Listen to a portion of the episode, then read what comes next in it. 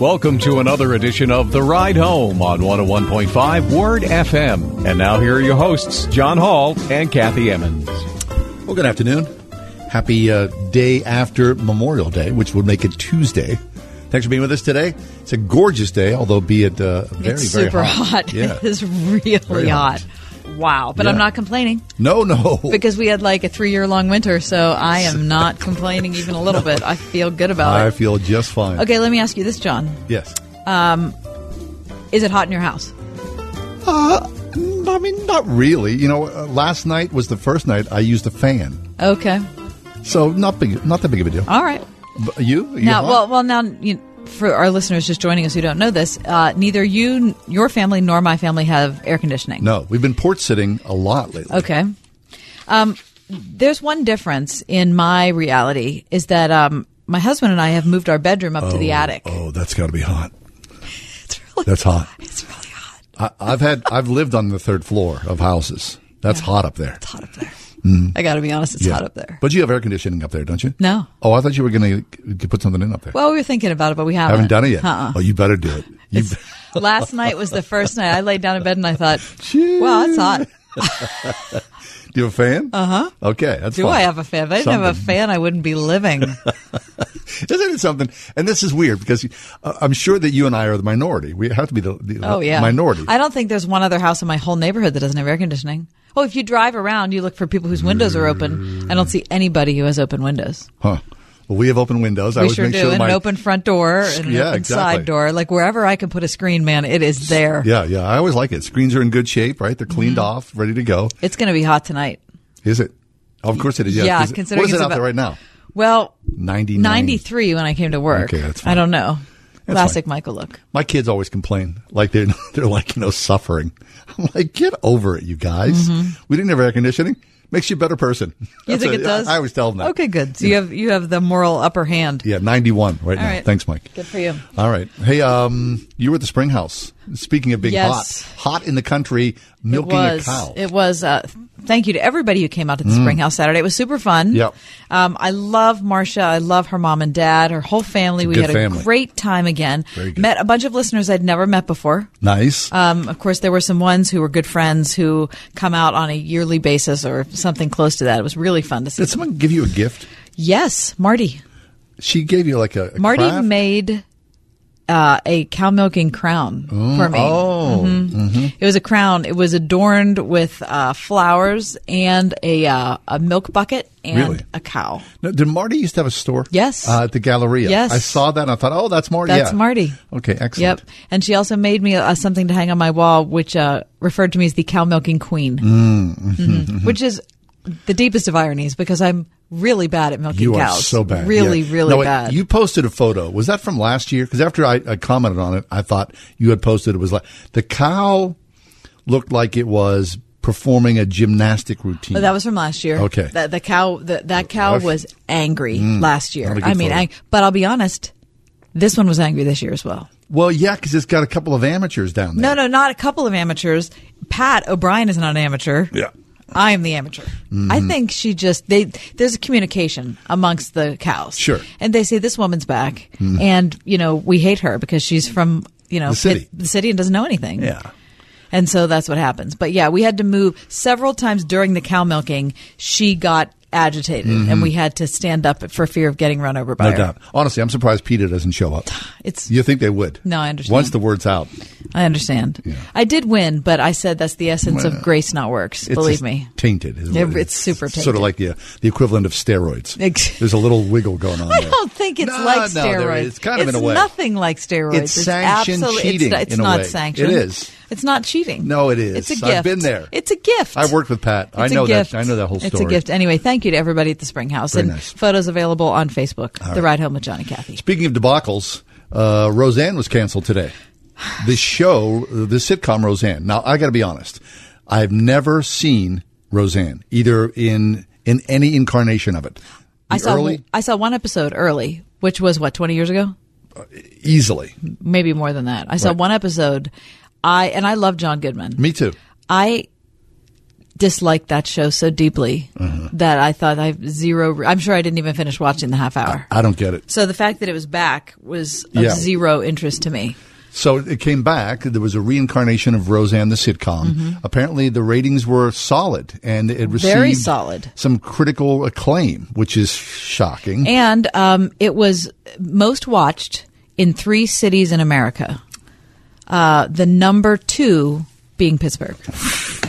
what does that say? Well, Come it on, says guys. that a lot of people in Pittsburgh really like like Roseanne. Okay, so today Roseanne tweeted. She tweeted, and I don't think I, I'm not even going to bother to read. The Let's tweet. not read Yeah, what she said. I mean, because it's not helpful. And why was she? So she she made a uh, descriptive comment about Valerie Jarrett, who was the former top advisor to Barack Obama when he was president. Why was she even talking I- about Valerie Jarrett? Was I she in the news for some reason? No, Well, then no. why was she talking about her? Yeah, I don't know. I don't know. Just because I don't know. Because it's Hollywood. That's all. That's the. how, how can you say that? I mean, It's- uh, okay. It's it was it was ridiculous, It and is.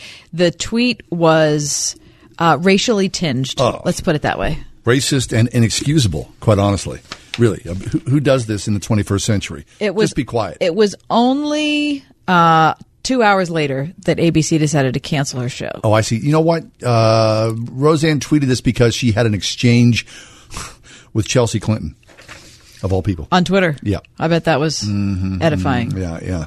She referred to Mrs. Cl- Ms. uh, Chelsea Clinton as Chelsea Soros Clinton, which is a reference to George Sor- Soros, Mm-hmm. who was a Clinton insider. Now, uh, Roseanne did say, I apologize to Valerie Jarrett and to all Americans. I am truly sorry for making a bad joke about her politics and her looks. I should have known better. Forgive me, my joke was in bad taste. Why do people all of a sudden get a conscience? And where is that conscience before they hit the tweet button? Because you, you just can't help yourself. You do, so, how little judgment do you show that you e- ever tweet anything like that? right. Where's your filter? What the heck? I don't know. I guess that's what makes people creative in ah. some ways, that they sort of act on that impulse. It's all part of the psychology of it. I don't know. But apparently the the show's gone, which is neither here nor there to me because I didn't watch it in the past, so I'll not watch it in the future. All right. Did you watch Roseanne? I mean, is this a show that you liked? Obviously, a lot of people in Pittsburgh are watching it because this is the number two city Yeah. out of all the cities in America that that uh, weighed in as being in favor of the show. How about a little later on in the show we go to the phones and talk about Oh, this? sounds okay? good. Yeah, we could do that. Maybe All like right. during the five thirty hour uh, Okay. f- uh, segment of the show. Hey, we, we have a good show for you today. A very interesting lineup of guests. Um, the food trucks are back, which again is another harbinger of. Uh, I get excited summer. about that. Me too. But I have not contacted Mission Mahi. Which is right up your alley. I know. Why wouldn't I want to do this? I Yeah. mean, if there's there's not a person on earth, I believe, I believe, who likes a fish taco more than me. I think that's true. I mean, how I many equate the two together? Yeah, I think so. Yeah. Okay, we'll take a break, come back. Jimmy Woods is going to be with us. He is the uh, proprietor of Mission Mahi, a food truck making its way around. He's got a story to tell about his life and times. Stay tuned for that. It's The Ride Home with John and Kathy here. It's Word FM. 101.5 WORD. Sad but true.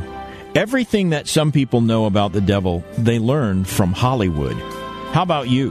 What do you really know about the devil? And what should you know about him?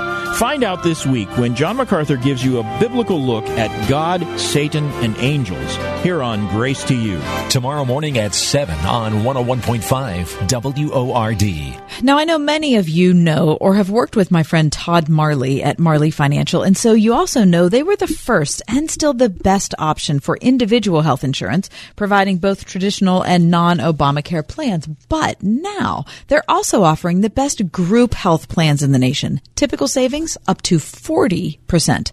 Small, medium, even large groups, Marley's got you covered, giving you and your employees access to national networks where you can go to any hospital you want.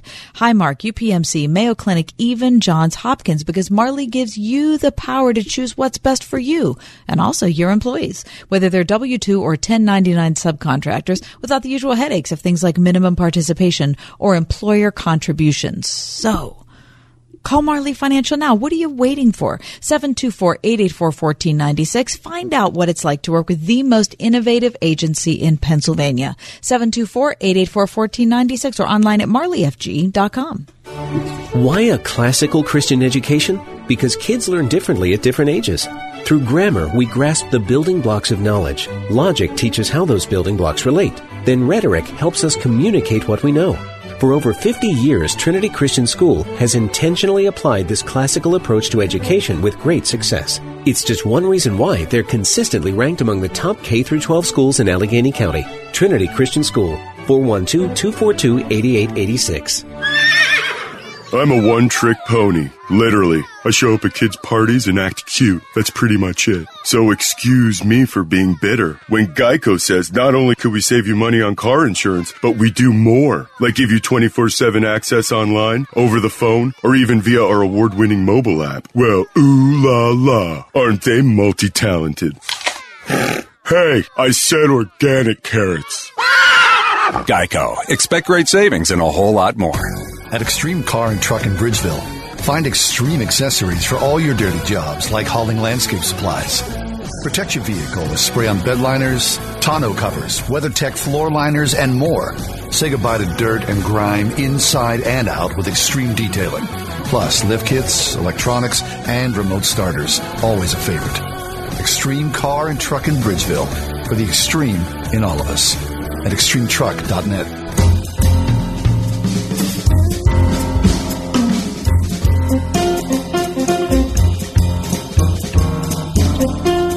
Like the swallows to Capistrano, the food trucks arrive once the weather breaks here in the city of Pittsburgh. Jimmy Woods is with us. Uh, he himself, a proprietor of a food truck, but also he's got a backstory to tell, which is really interesting. Jimmy, welcome to the show. Good to see you today. Thanks, man. So, uh, tell us about yourself. Yeah, tell us about your food first. Yeah, what do you do? Uh, Mission Mahi. Uh, we have killer fish tacos. There we go. Uh, we have a food truck that's been on the road for three years as of May 4th. So almost exactly three years we've Very been on the road. Um, it's been incredible. Uh, we are all in recovery from drugs and or alcohol. Uh, everybody that works on the truck and now at the restaurant. We just opened a restaurant in Cranberry Township. Nice. okay, first of all, give us a look. At, do you guys uh, in the truck stay in a couple places? Are you all over? What's your how we're can people all find over. you? Uh, we post on Facebook where we're going to be each week. Okay. Uh, I put my schedule on there. Um, I wasn't booking a whole lot at the beginning of the opening of the restaurant because I wasn't sure if I'd be able to be on the road yet. Uh, I had pretty good staff come aboard pretty quickly, and I was able to get the food truck back out quicker than I thought I'd be able to. Yeah. Um, And so where's your place in Cranberry? Uh, we're 8032 Rowan Road Okay. in Cranberry. And what's that around? Can Uh, we're at a driving range. We're connected to a driving range, so you can Okay. hit some golf balls, or you can eat fish taco- tacos and heckle people hitting golf balls, one or the other. That Sounds like a good time. Sounds like a good time. Yeah, it does. I like it. Yeah, yeah. Okay. Yeah. So, what's that like? What's the idea? Like, uh, one day you wake up and you say, "Okay, I'm going to start a food truck, or I'm going to start a, a small restaurant." I mean, obviously, you've got a background in food service. Tell us, tell us that thread. Well, how this all happened was I uh, I was a bar and restaurant owner, um, and in 2012 I, I had I was trying to stay clean while in the bar business. Um, I had an alcohol, what I thought was just a problem with drinking, an alcohol problem. I stopped drinking, opened a bar and restaurant in Lawrenceville. Yeah. Uh, we were the first new place in Lawrenceville, and it did really well. And I wasn't quite uh, at the place where I could handle things. Um, my wife and I split up. And I always say when the adult supervision left, I was in big trouble. Sure. you know, I hadn't uh, I hadn't got completely clean. Um, I hadn't really done the steps, and I always, you know, the 12 steps of AA. I was involved with AA, thank God, because when I went back out, those guys saved my life, helped save my life. Um, you know, I was very connected at the time, and Nice. uh, you know, so in 2012, uh, what happened to me was I went back out. Um, I was drinking heavily and doing a lot of opiates. Um, I totaled two of my cars that year in 2012. Uh, I was in j- the hospital in jail numerous times. I remember being at Passavant Hospital, and a woman across the counter said to me, "Mr. Woods, you've been here 17 times this year. We can't help you." And I had been taken there numerous times. One time, uh, they told my mother I'd broken the record for the uh, highest blood alcohol ever brought in in a living, breathing human being. Holy smokes! I was 0.58 was my blood alcohol.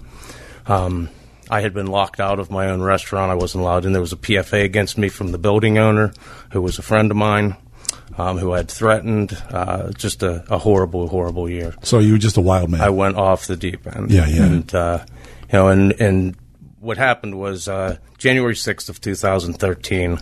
Um, after numerous trips to jail and the hospital, uh, and out of options, I crawled into Memorial Park Church, where you guys have Pastor Dean Yeah. Weaver on here quite a bit. Sure. And uh, he was part of me, the reason I showed up there. Um, he had sucked me back into church uh, when I'd gotten out of jail one time, so uh, I knew where to go. You know, even when I wasn't quite ready to be there. But uh, that night, it was January 6, 2013. I crawled into Memorial Park Church just as a safe place to be. Mhm. Uh, the doors were open for an NA meeting. I wasn't even sure that there wasn't there was a meeting there. I just knew the doors were open. I was just looking for a place to sleep. Sure. Um, I lived not far from there. Uh, there was no safe place for me to be, and I crawled in there and I slept in the front pew. And uh, I begged a God who I wasn't even sure was listening, or that I wasn't even sure I believed in. I begged for help, and I slept there in the front pew. And uh, I woke up a few hours later. I'm not sure exactly how long I was there, and I remember being nervous that uh, somebody there had seen me sleeping, or somebody heard me snoring, or, or whatever. And I and I got up and I walked out the door, and uh, I could have walked home, but I was I lived across the cemetery, and uh, I could have walked home, but I was afraid I was going to wake up in the middle of the night and need a drink because I would go through horrible withdrawals. Hmm. And uh, Luciano's Pizza was across the street, and uh, they sell six packs. And I walked across and bought myself a 12 pack. And crossing back across the street, I was hit by a car uh, that was going 35 mile an hour. God sent a elderly woman in a 2007 Cobalt to save my life, and it and truly saved my life. On my money clip that my girlfriend Nika gave me, it says blessed and says 1 6 2013. And the best day of my life was the day when I got hit by the car. Wow. And uh, it set in motion everything. I always like to say that Mission Mahi was conceived that night at Memorial Park Church. Mhm. You know, that uh, that was the beginning of the end for me as far as my drinking and drug use. So I what happened when you get hit by the car? um, I was taken. She hit me 35 mile an hour crossing the street right below the right knee, and uh, almost took my right leg off. Uh, my right arm and shoulder were taken off, and this is all, I have all cadaver ligaments and tendons holding this on. And my head must either hit the windshield. I shot 75 feet into the edge of the cemetery, and I had a severe brain injury as well. They got me to Allegheny General. Uh, I woke up five five days later. I think it was on Wednesday. It's the first thing I remember, and I remember my mom saying to me, "What's the last thing you remember?" And the last thing I remembered was begging God to save my life. And here I am, strapped down at Allegheny Mhm, General. mhm. And uh, believe me, at You that said that's point, not what I meant. at that point, I didn't think I had been saved, you know, but I had been, and I wouldn't recognize it for probably six months. Yeah. So uh, on that 6th of January, as you were walking across the street, that was the last time you had alcohol pressed against you. Yes. That's quite a change, isn't it? Yeah. Yeah.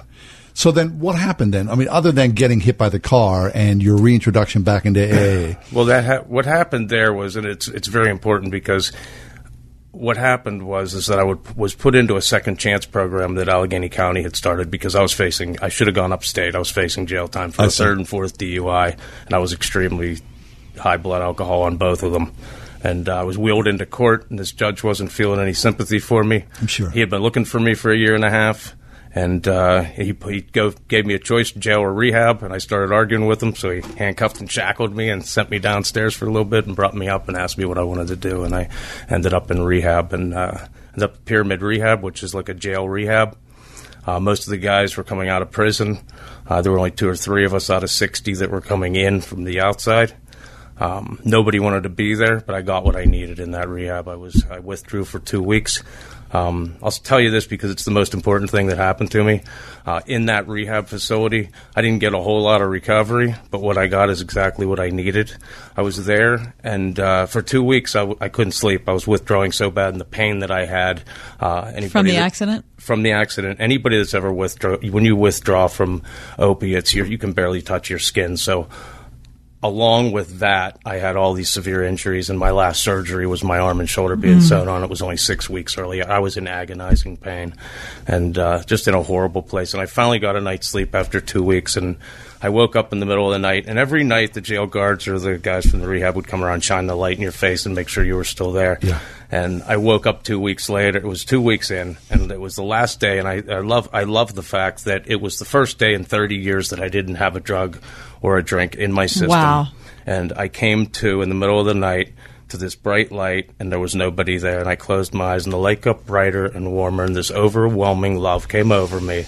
And I knew that I was in the presence of God. He took me to the, this place where there was no pain or self pity, and I had this huge, unbelievable amount of gratefulness for my life, for everything that I had. Then he dropped me back down in that bed, and I jumped out of bed and I woke up the heroin dealer that was sleeping there in the room with me. And I said, I will never drink or do another drug again. I just got the greatest natural high ever.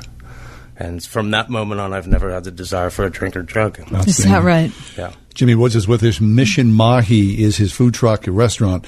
So, what about that, Jimmy? I mean, a lot of guys, you know, going to AA uh, came to believe that a power greater than ourselves. Um, I know of guys who've been in AA where they have no faith connection at all. A buddy of mine was like, "Well, I make my living uh, as a contractor, so my boots, my work boots, are a power greater than myself." But clearly, there's a big difference between a pair of boots and Jesus Christ. Sure. That gulf there. You, you talk about that moment, and then there's a road that's put out there before you.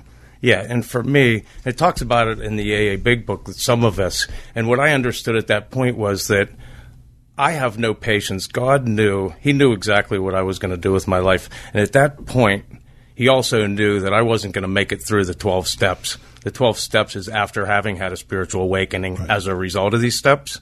There was no way I was making it through those steps. As soon as I got out of there, I'd have been using as quick as possible if I wouldn't have experienced what I experienced. I was still facing mm-hmm. two years with an ankle bracelet on. I was still, my life was destroyed. My house was for sale. My cars were gone. My business was gone. Everything was gone, you know. And throughout this recovery for the next couple of years, I would have to fall back on that moment that I had with God in that rehab facility. It was so real and so true that I kept saying to myself, God told you you're going to be okay. Mm-hmm. Everything's going to be all right. And I laugh now. I say, if God would have told me everything was going to be as great as it is right now, I would have thought he was lying to me. You know, I mean, mm-hmm. life is just incredibly mm-hmm. good and I'm rewarded every single day. you know. Outstanding.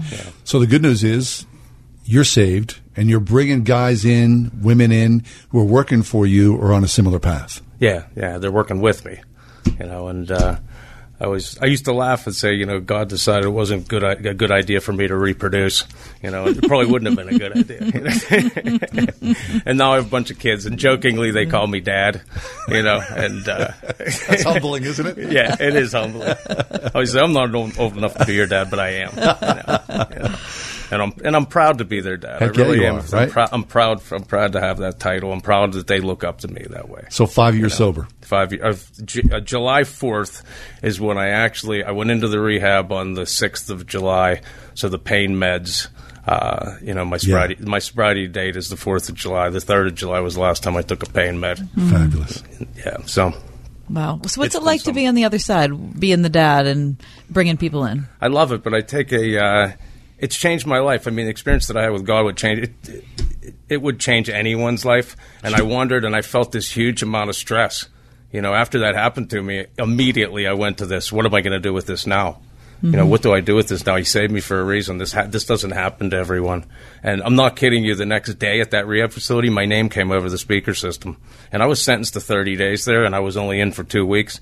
And I went down there, and the same guy that had seen this violent criminal every single day that was mad at everything uh, saw this super happy uh, person walk into his office, and he said, "Mr. Woods, you ready to go home?" And out of the blue, they asked me if I was ready to go home. And the reason why they asked me if I was ready to go home, I knew it. And I said, I'll go wherever you tell me I'm supposed to be. and uh, he said, We're going to let you out of here early. It's probably not going to be for a few days. We're going to let you out of here early. And it didn't make sense to me, but then it did. You know, it was God knew I got what I needed at that moment. And, uh, and it made sense to me when I ended up hearing that I was going to Fox Chapel Gateway. Um, I wasn't happy about that either, but I knew there was a reason I was going there. And what happened in the Gateway Rehab Facility was God let me out of Pyramid early so that I could be with the kids that I was with at mm-hmm. Gateway, with the group that I was with, because it seemed like every single kid in that group worked for a guy like me in the food service industry where it was okay to drink and do drugs as long as mm-hmm. you shared it with me. You know, as long as you weren't too bad, as long as you showed up for work, Right. as long as where I okayed it. You know, so I had this huge amount of guilt and uh, knew that I had to open something, start something, and give them a safe place to do what they love to do. You know, these people cook, and that's what they, that's all they know, or they wait tables, and that's all they know. And they're in a rehab facility, and they're scared to death because they don't know how to do anything else. Now, what are they going to do? And there is not a kitchen or a restaurant in the city of Pittsburgh that I know of where isn't some guy or girl with the with the pills that you need in their pocket. So you're around it all the mm. time. Sure. You know, the temptation is huge. Right. You know, so Jimmy Woods, Mission Mahi. Hey, Jimmy, in a couple of minutes we got left. My, my, hope is that as we talk about recovery, people join us on the air like yourself or, or on the path to recovery, that there are people out there who are in the radio uh, and they're in the car and they're pushing that dial and they hear something up and down that dial and they hear your story. So somebody out there right now who's an active addict or an alcoholic, just offer just a moment of hope to that person and, and bring them in. There is hope. Um, there's hope for all of us. And what we need to do is the family that we have at Mission Mahi. We need to help each other, you know, and get out of yourself for a minute. And even in early recovery, you can help somebody by giving them a ride somewhere. Uh, I tell these kids we're, we're associated with Ridgeview Rehab. In fact, we bust the boys out to the. Uh, we used to take the truck to the rehab facility and talk to the boys and girls and feed them. Uh, we bust them now to the restaurant.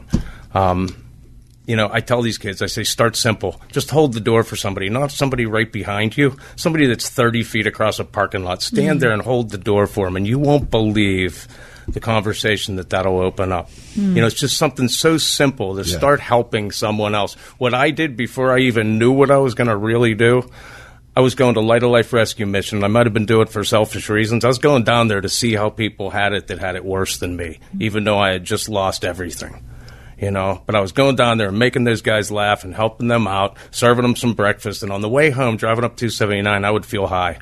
You know, it was my new high, I used to call it. You know, it was just this feeling that mm-hmm. I got just from helping people, That's getting good. out of self yeah. just for a minute. Take the focus off yourself. yeah. yeah. yeah. yeah. All right, Jimmy, before you leave us, let's talk fish tacos. Killer fish tacos? I feel yeah, like yeah, we should. I mean, I don't think we can let them go without talking fish tacos. I can't even describe them. No, I want you to describe You're gonna have them. To have one. She loves her fish tacos. Okay, now listen. Seriously. Listen to me, Jimmy. Until I was, I'd never had a fish taco in my life until I went to California maybe a decade ago. I remember this little place I was I was eating in Laguna Beach, and they had these things, fish tacos, and I was like, well, I like fish. I like tacos. I guess I should yeah. how bad can it be if they're combined, right? Ever since then, it's just sent me on a whole new life trajectory. All right, so tell me about your fish tacos. Well, you what, don't have to go to you don't have to go to California. That's right. No, no, of course not. you, know, you, can just come to Cranberry right. for the best fish right. taco. Okay. We've been told by so many people from I guess San Diego is the fish fish mm-hmm. taco capital of the world. We've had so many people say, "I lived in San Diego, and this is the best fish taco." Wow. Okay, great. So I'll That's use high that. Praise. I'll use that as okay. so does it have does it have slaw on it? Does it have? It can. Is we have it a spicy? Pittsburgh. Of course, we have a Pittsburgh fish taco. It sure. has uh, French fries and slaw. No the, way. The Yinzer has French fries and slaw That's on so it. but we also have an original, and uh, our original is just a half an avocado, the blackened mahi mahi and a little bit of tomato and some oh sriracha mayo. And gosh. we wrap all of these up in a 10 inch tortilla and grill it on a panini grill, so it's like a big grilled burrito. Sounds good. What? Yeah. Yeah, so all right. Okay, I'll so see you there. Okay, uh, yeah, I don't think I'm going to be saying no. no, no. How do we find you? You guys on the web? There it is. Okay, I got my card right the here. address. Mission Yeah, Mahi, uh, 8032 Rowan Road in Cranberry Township. Um, I'll put a link to your Facebook page on our Facebook Cool. page so that people can track your truck and, and find out where you are week to week. Awesome. Sounds Very good. nice. Thanks, Jimmy. Thanks, Thanks, Jimmy. guys.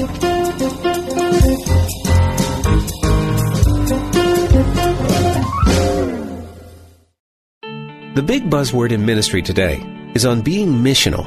Perhaps your congregation is looking for ways to do just that. But before you think about going overseas, there is a population right here at home that is ripe for the harvest. Let's just say they're a captive audience. Consider starting your church's own prison ministry team by partnering with Kairos Prison Ministry. Since the 1970s, Kairos has effectively trained teams of men and women to reach the prison population for Christ, as well as the families of prisoners who are doing time on the outside. New teams are being formed now in the western Pennsylvania area. Your church has an opportunity to make a real difference. But a word of caution once you see the life changing transformation God brings through you as a Kairos volunteer, you'll never want to stop. This could be your Kairos moment. Call 412 368 6691 to find out more. Kairos Prison Ministry 412 368 6691. Individual results may vary. My daughter was really sensitive. She took everything personally. She had a lot of trouble in school. He had some impulsivity issues that I was concerned about. He had trouble making friends, having a lot of meltdowns, a lot of tantrums. I feel like all I did was yell at my kid all day. What Brain Balance did was give us a very distinct game plan. This is what he has. We're going to get from point A to point B, and this is how we're going to do it. We started seeing huge differences in her behavior. His focus in class and how he retains the information that the teacher is talking about is just remarkable. I don't doubt for a moment that I made the right decision in taking Sophia to Brain Balance. There is our life before Brain Balance, and there's our life after Brain Balance, and the two don't even resemble each other. It's a totally different life. Why just mask your child's learning and behavioral issues when you can get to the root of the problem? Call Brain Balance today and make a real difference in the life of your child. Call 724-390-9012. That's 724-390-9012. You know the moment. The homework and dishes are done. Your family responsibilities have been met. The shoes slip off and you lay back. It's that end of day. Ah. That's the relief you'll feel when you rest on the body comforting orthopedic made locally at the original mattress factory. Relief from middleman markups and a hard day's work. The original mattress factory, thoughtfully made, honestly priced. OriginalMattress.com. Mothers Against Drunk Driving supports victims of drunk driving, drug driving, and underage drinking at no charge. Call our 24 hour victim helpline at 877 MAD HELP or visit mad.org. That's M-A-D-D dot O-R-G.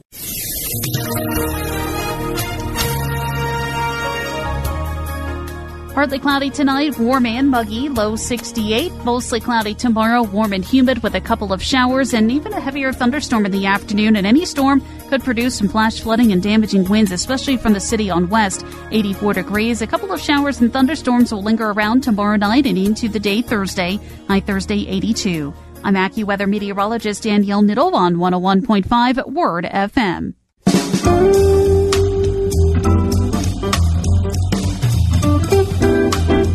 I got a, a Bible in the mail today. You did? Yeah. And it was um, wasn't from kind me. of funny. No, it wasn't. It was from uh, Doubleday, I think. And it was, you know, it just kind of made me think about it because we just had Jimmy Woods on talking about recovery, and it's a recovery Bible. Oh, okay. Which you know, okay. So if you're in recovery, just follow along, and it Okay. follows the steps in AA and whatnot. But it made me think about you know all the different Bibles, all the different you know varieties of Bibles that you know you can have. Oh, what do we have? The, uh, The Green Bible. I had the Green Bible. Okay. Which actually I like. I know you you mock it, but I, I don't mock the Bible. I'm please understand me. No, I no. just mock the Green Bible Yeah. because it's just so ridiculous. well, you know, you know why I like it. Why, I like it because the feel of it. Oh, okay. It's got you know really nice paper and uh, this is why I dislike it. Is that everything that happens? See, I laughed even saying it because it's just preposterous. Everything related to the natural environment Is or to creation is printed in green. right. So you know I mean, come on. we're used to the red letter Yeah. Bible, which is Jesus. I would like the words. cap. I, I'm looking for the capitalist Bible. Like every every um every verse that has anything to do with money Mhm. or success or anything is going to be in purple. Mhm. So I would like the capitalist Bible. Well, so The socialist Bible only has that one verse from Acts where they had everything in common, but it's in a special color. That's the socialist Bible. Okay, all that to say that you know there's a variety and style and topic of every Bible that you can imagine is produced now in America, right? Now the recovery Bible, I actually get. Of course. It has a purpose. Yes. It has it's it's I mean it's found the Bible's foundational to what I understand about recovery. So I get that. Yes. It's a lot closer of a link there than with the Green, the Green Bible. Bible. So I've been saying this because it reminds me of our Bible League campaign, which is underway. We've been talking about the Bible League for the last couple of weeks. Uh, we've been hoping to do this: send five thousand Bibles into Ethiopia, into Senegal, uh, to places in this world where people are crying out for their own copy, truly crying out for their very own copy of the Bible, and more importantly, for Bible training. Because you know anybody can give somebody a Bible, but if you don't know what you're reading or what it means, you know you've got to have some meat to the bones. That's what the Bible League does, and that's why we're so happy to partner with the Bible League every year. Won't you join us right now at 800 670 9110? One Bible is just $5. Five bucks. Maybe you can do uh, seven Bibles for $35 or 20 Bibles for $100. But help the Bible League make this goal of sending 5,000 Bibles out into Africa with your help at 800 670 9110 or online at wordfm.com. But right now, 800 670 9110. We're going to talk with about uh, original sin. Is there such a thing, John? We'll find out. Jason Charron is with us next. 101.5 WORD. Author and speaker Jen Wilkin believes that women's Bible study needs a new focus. Most people approach the Bible wanting to see a vision of themselves. What is this going to do to change my life? But the Bible is a vision of God. So when we study, we should be looking for that. We'll look at how women can go deeper in their study of God's Word with Jen Wilkin next time on Family Life Today with Dennis Rainey. Tomorrow morning at 9 on 101.5 Word FM WORD. Yeah, traffic. It is what it is. Stalled cars on the Kennedy Expressway. Missed concerts, football games, lots of cold dinners, and cold shoulders from Cindy. How much longer do I have to do this? Kids miss me. Cindy misses me. Our marriage is missing me. With a financial strategy from Kurt Kanodik. There he was on the radio again. Kurt Kanodik. Sooner than they planned. Yeah, retire sooner. So I called Kurt. We just talked about life, family. It felt right. Then come to find out, Kurt's personalized retirement planning showed me retirement wasn't as far off as I thought. Now the only thing I'm missing is the traffic. Let's talk. Accurate Solutions Group. 412 515 3355. That's 412 515 3355. Investment advisory services offered through ASG Investment Management LLC and Accurate Investment Solutions, Inc. Let's talk about your business for a minute. Think about all the things you're doing to attract the best talent. Between the networking events and referral bonuses, you're probably spending plenty of time and money to find the right people. But what if it was your office that attracted employees? Today's workforce is mobile and active, and they want an office designed around the way they work. And Varidesk makes it easy.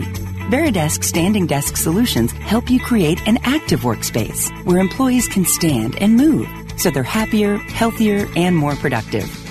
Our full line of active office products are constructed with commercial grade materials and require little to no assembly so they're easy to set up and move. Companies of any size can have a Varidesk active workspace. Ordering is simple.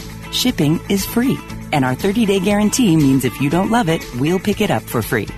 Learn more about Varidesk Active Workspace Solutions at varidesk.com slash radio. That's V-A-R-I desk.com slash radio. Message and data rates may apply. Texting and enrolls for recurring text messages. Happy Father's Day, Happy Dad. Father's Day, Dad. Happy Father's Day, honey. Oh, thanks, guys. I love the gifts. And guess what? This Father's Day, I got a special gift for the whole family. Oh, something for us? Yep. I got Z Quiet for my snoring problem. I figured it was about time I admitted my snoring was keeping all of us from getting a restful night's sleep. Well, I think I'm going to love Father's Day even more now. Hi, I'm Dan. As founders of Z Quiet, my wife Trina and I know the disruption and lack of sleep snoring causes. That's why we developed an amazing solution called Z Quiet. Z Quiet is easy to use and works immediately so you can sleep comfortably without making a sound. This Father's Day, give everyone a gift they really want and need a great night's sleep. Try Z Quiet for 30 days for just $9.95. Text SLEEP to 246810 or go to getzquiet.com. Text SLEEP to 246810 or go to getzquiet.com. Testing one, two, three. Hey, welcome back. Happy that you're with us. Jason Charron is with us once again. Jason's a regular guest on our show.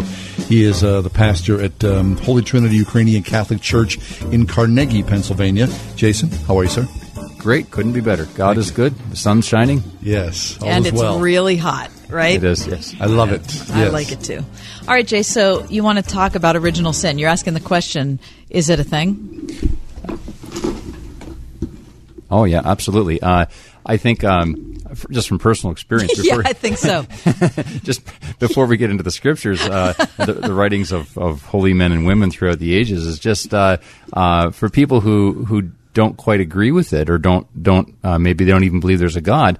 Uh, I think uh, you know the first thing we know is that something's not right by looking at the world, and I uh, C.S. Lewis spoke of that. You know, some people before they even come to the point of knowing that there's a God, they first start off knowing that something's not right. Yeah. Mhm. and uh, We're a little off. yeah, I, I remember when I was, you know, in high school. That that was uh, that was a thing for me. Is that uh, looking around, I, I wasn't quite, I wasn't keen. I was interested in the question of God, but uh, my first thing that woke me up is something just is not right. Yeah. And uh, so there's the awareness of disorder, of disease, of of uh, sin, division uh, that wakes us out of our sleep. And uh, the thing that causes that is is uh, original sin.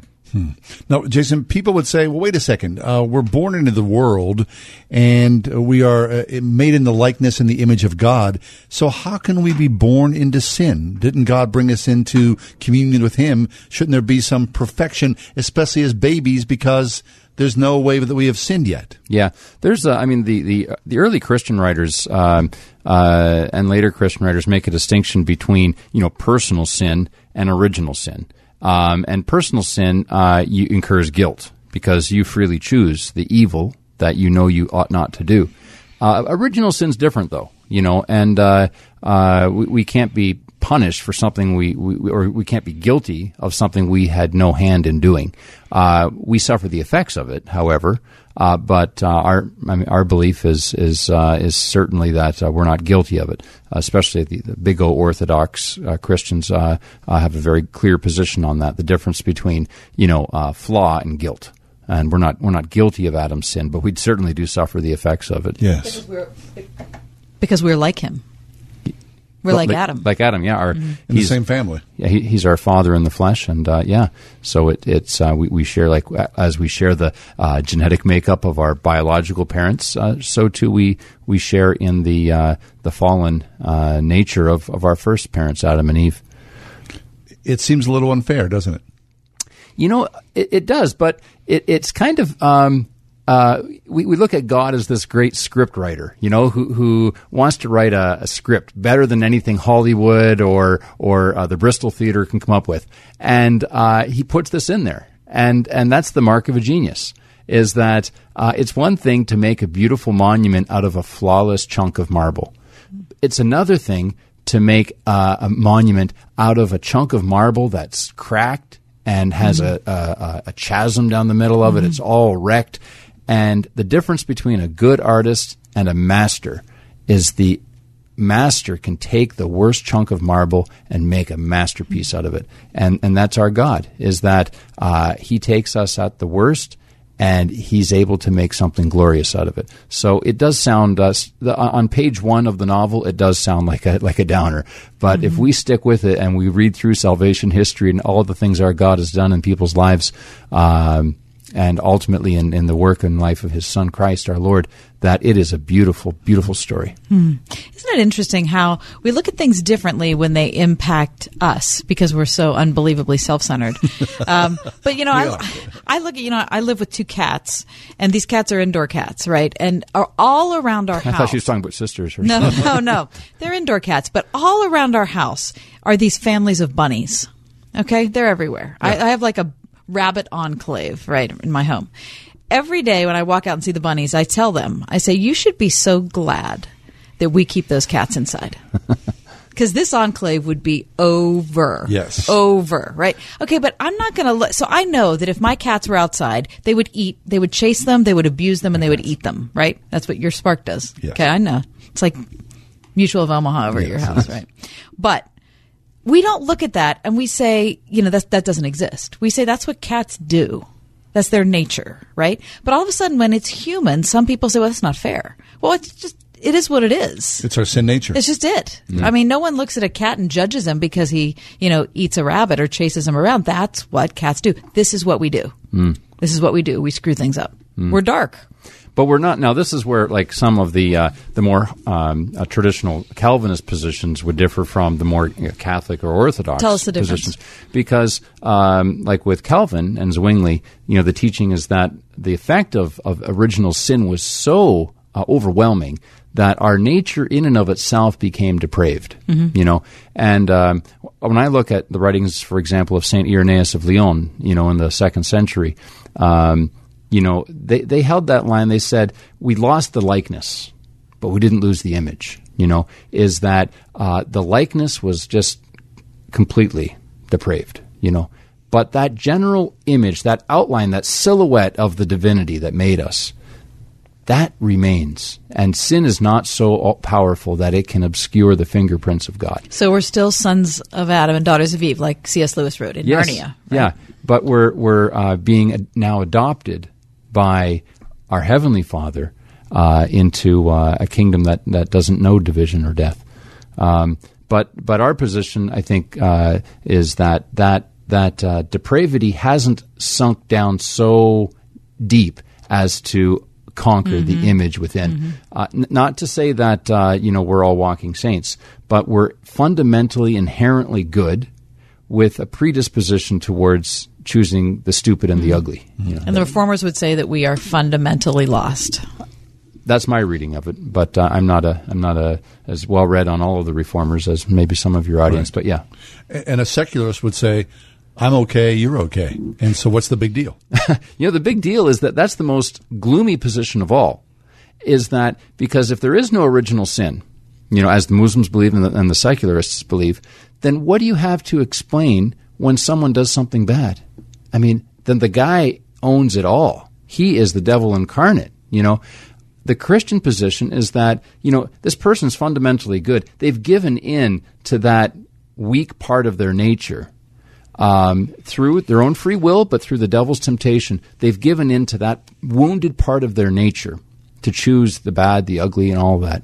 Uh, but uh, uh, the, the, the secular position I find is, is is quite miserable because, as I said, when someone messes up, there's no fallback.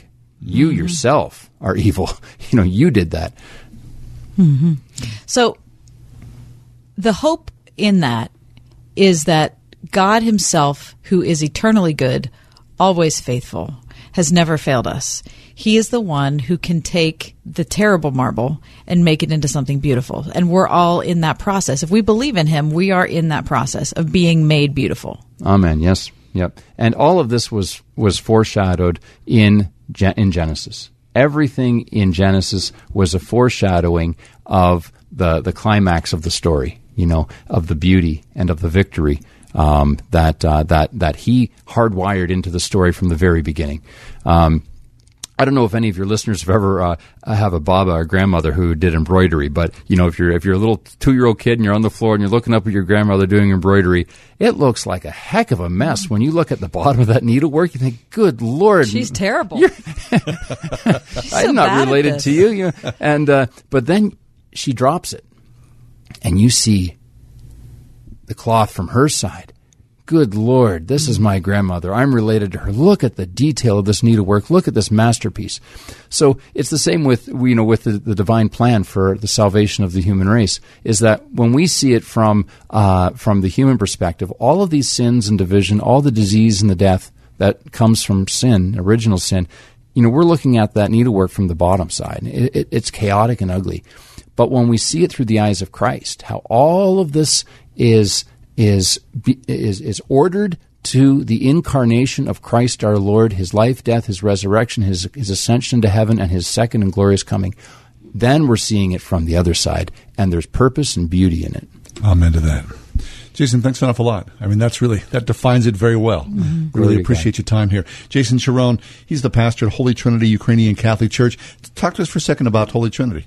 Holy Trinity is a place where we pray to God without compromise. We uh, mm-hmm. worship as uh, you know the the uh, Christians have, have worshipped for a long time. Some it's not everyone's style. You know, some people like the more modern attempt, type of temp- contemporary worship. Uh, we don't go much past the 11th century uh, Byzantium, but but uh, you know it, it, it's it's it's beautiful and it's yeah. transcendent, and you know it, it's it's a fly trap for the soul. You just go there, and the prayers stick with you for the rest mm. of the week, and that that's our place. And we have a, a, lovely community, and we have a day camp for kids, and we have uh, great families, and it's it's a, a little beautiful pasture of, of God's green. Uh, little mm. piece of God's pasture on earth. Mm. It's wonderful. wonderful. Jace, yeah. thanks for being here. No problem. Jason Charron, Holy Trinity Ukrainian Catholic Church in Carnegie, Pennsylvania.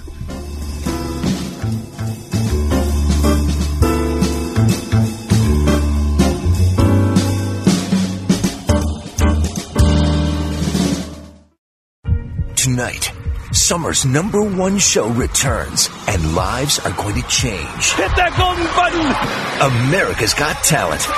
A star is being born. With an all new season of talent that is in a word. Amazing! Unbelievable. Brilliant! Wow! Be there for every jaw dropping moment. What just happened? You were two inches away from being dead. That was incredible. America's Got Talent, followed by World of Dance, premieres tonight on NBC. I'm Robin Trzcinski from the Original Mattress Factory. Every mattress has two sides, so why only use one? If you're considering a no flip mattress, this is your wake up call. Two sided mattresses last much longer, so why is it hard to find a mattress that flips? At Original Mattress, every orthopedic mattress flips. Why?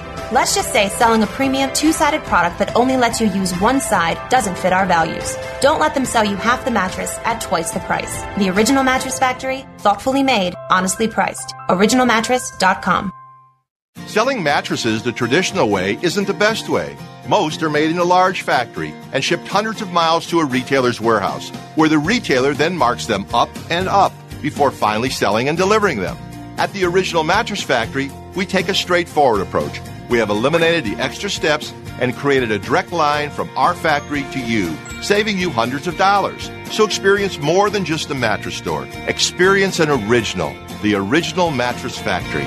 You run your HVAC unit more than you run your car. But would you go a whole year without servicing your car? Prolong your unit's life and avoid expensive breakdowns with Pelles Heating and Cooling. Pelles will service your system to keep your unit running strong. Of course, if you have an emergency, a Pelles tech is available 24 hours a day with after hour calls returned within 15 minutes. Keep your family comfortable with a comfortable family company. Pelles, P E L L E S, at PellesHVAC.com. Individual results may vary. He wasn't developing relationships with other children. He's mainly played by himself. I couldn't find anybody to help me. We did the psychiatrist and the psychologist and the neurologist and all the different ologists trying to find something that worked for him. School really wanted him medicated. I knew that Brooke could connect the dots, so to speak, because just, there was something just disconnected for her. Something Brain Balance did for me was help me understand why Louis was the way he was. What Brain Balance did was give us a very distinct game plan. We're going to get from point A to point B, and this is how we're going to do it. At school, the teachers can't believe the change that has come about. Now he has a voice, whereas before he didn't have one. So for that, we're so grateful to Brain Balance. It's just been amazing what Brain Balance has done for her. It's a totally different life. Why just mask your child's learning and behavioral issues when you can get to the root of the problem? Call Brain Balance today and make a real difference in the life of your child. Call 724 390 9012. That's 724 390 9012.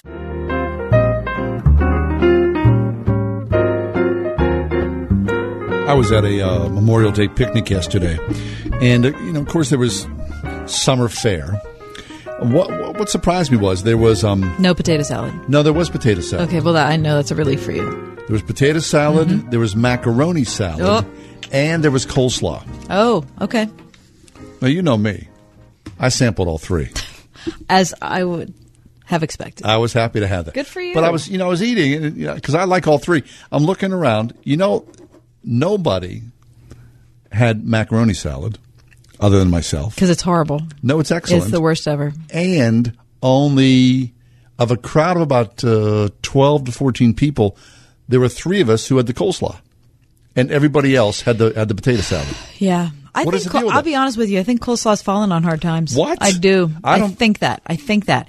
And I'm speaking as one who's late to the game because I hated coleslaw until about five years ago, and now I literally cannot eat it enough. I'm just overwhelmed by the deliciousness I love of it. I love it. And I don't know who I was. How could I have not liked it all this time? I took it to my party yesterday. Yes, and I came home with a whole half of it. Still Nobody there. ate it? I mean, people ate it, but half as many people as I expected to eat it.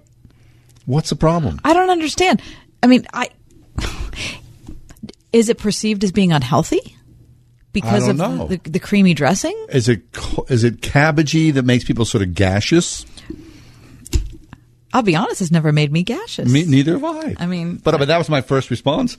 Mike, I mean, I, I mean, classic I, Mike. He's in there laugh. Mike, do you drink? uh, Do you Do you drink? I hope you don't drink Do you it. eat your coleslaw and get? You have, are you gaseous? I don't believe you. I don't are. think so. I mean, take I mean, I'll tell you, I'll tell you, my only association, if you're taking into account your intestinal tract, is Yeah. my food poisoning from macaroni salad.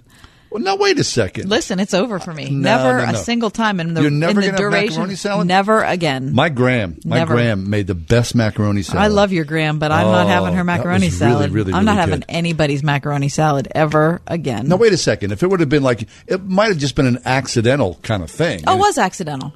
So you can't blame the macaroni salad. Oh, I'm blaming it. No, you blame the No, no, people who you listen, know whatever they no, did no, left I'm it just out saying too long. that or- the association is so profound in my mind and in my heart that never again will I eat Macaroni macaroni, salad. salad. Never. I love it. Never. I'm I not- hate. Never. You can have whatever my allotment for life of macaroni salad is. I give it to you. okay, I'll be happy to eat it. You know, Knock yeah. yourself out. Okay, coleslaw, potato salad, macaroni salad. Mhm. What is your favorite side dish Mhm. as we get underway here for Yeah, the summer of yeah, 2018? reflecting on yesterday. Yeah. I feel really good about the coleslaw. You know why? Why? I brought it at the Spring House. Oh, did you? You yes, I yourself? did. No, I've Oh, never yeah. made coleslaw myself. Oh, yeah, I have. I yes, I have. But be I'll be honest- honest, mine isn't that great. I'm looking down my, a little bit at you because I never made it either. Yeah, it was good. Yeah, thanks a lot. My wife makes some fabulous oh, coleslaw. Sharing the word that changes the world. 101.5 WORD FM, Pittsburgh, a service of Salem Media Group. With SRN News, I'm Keith Peters in Washington. America continues to actively prepare for President Trump's expected summit with North Korean leader Kim Jong un in Singapore. State Department spokeswoman Heather Nauert says a top North Korean official is on his way to the U.S. North Korean Vice Chairman of the Central Committee, Kim Yong Chol, is arriving in New York and will meet with Secretary Pompeo later this week. We also have a U.S. delegation meeting with the North Korean delegation in the DMZ. Plans for the high stakes summit have been in flux for days. Last week, Mr. Trump withdrew from the meeting because of the North Koreans canceling their meeting with the South, only to announce a day later that it could still get back on track. On Wall Street today, the Dow Jones Industrial Average down by 392 points to 24,361. The Nasdaq dropped 37. The S&P lower by 31. Oil down a dollar 15 to 66.73 a barrel. This is SRN News. Hi, this is Clint Hurdle, manager of the Pittsburgh Pirates. I want to invite you to the ballpark on Friday, July 27th for our annual Faith Night at PNC Park. After we host the Mets, some of our players and I will be discussing what an important role that faith has played in our lives, both on and off the field. Join us and visit pirates.com slash faith night to reserve your seats. We're looking forward to seeing you at the ballpark. More details at wordfm.com slash pirates. Here's a quiz. How do you spell Kairos? Kairos. K Y R O S. Nope. C A I R. Uh-uh. What, what wasn't it? C? No. It was K. Spell Kairos. Kai roast. Roast. Oh, roast. Right? K Y Uh, C Y Uh-uh. C K. no. I give up. Kairos, K A I R O S, meaning supreme moment, or to put it theologically, God's special time. It's also the name of a powerful ministry that since the 70s has brought the gospel to hundreds of thousands of inmates and their families. Kairos Prison Ministry trains ordinary believers just like you and me from every denomination to share the redemptive message of Jesus Christ with those in prison. Being a Kairos volunteer is like nothing you've ever experienced. If you've ever thought about prison ministry, this could be your Kairos moment. New ministry teams are forming now. Call 412 368 6691 to find out more. Kairos Prison Ministry, 412 368 6691. Hey, Daddy O, Pap, Pop, Father, Daddy, or whatever you call that special man. It's time to gather him up and head on out to the Spring House for our annual Father's Day steak and chicken fry. That's right, steak and chicken. Both marinated and cooked to perfection over an open pit outdoors. And to complete this great Dad's Day meal, we're making baked mashed potatoes, Ed's green beans, corn pudding, Alabama casserole, Dutch greens, homemade rolls, rice pudding, blondies, brownies, and of course, all of our Springhouse drinks featuring our famous chocolate milk. That's right, you can't beat it. There will be live music and inside and outside seating and a free ice cream cone for every dad. Come to the Springhouse to treat your dad to a special day. Call 228 3339 for more details. At Dell, we know running a small business takes hard work. As a thank you, for all of Small Business Month, we're offering up to 40% off select PCs with 8th gen Intel Core processors and special financing with Dell Business Credit. Call 877 by Dell to speak with a small business technology advisor today. That's 877 by Dell. Special financing available to qualified business customers when using Dell Business Credit. Go to Dell.com slash DBC promos for details.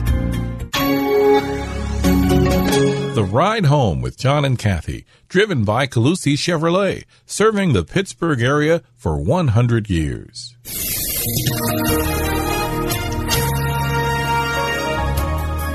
Partly cloudy tonight, warm and muggy, low 68. Mostly cloudy tomorrow, warm and humid with a couple of showers and even a heavier thunderstorm in the afternoon. And any storm could produce some flash flooding and damaging winds, especially from the city on west. 84 degrees. A couple of showers and thunderstorms will linger around tomorrow night and into the day Thursday. Night Thursday, 82. I'm AccuWeather meteorologist Danielle Niddle on 101.5 Word FM.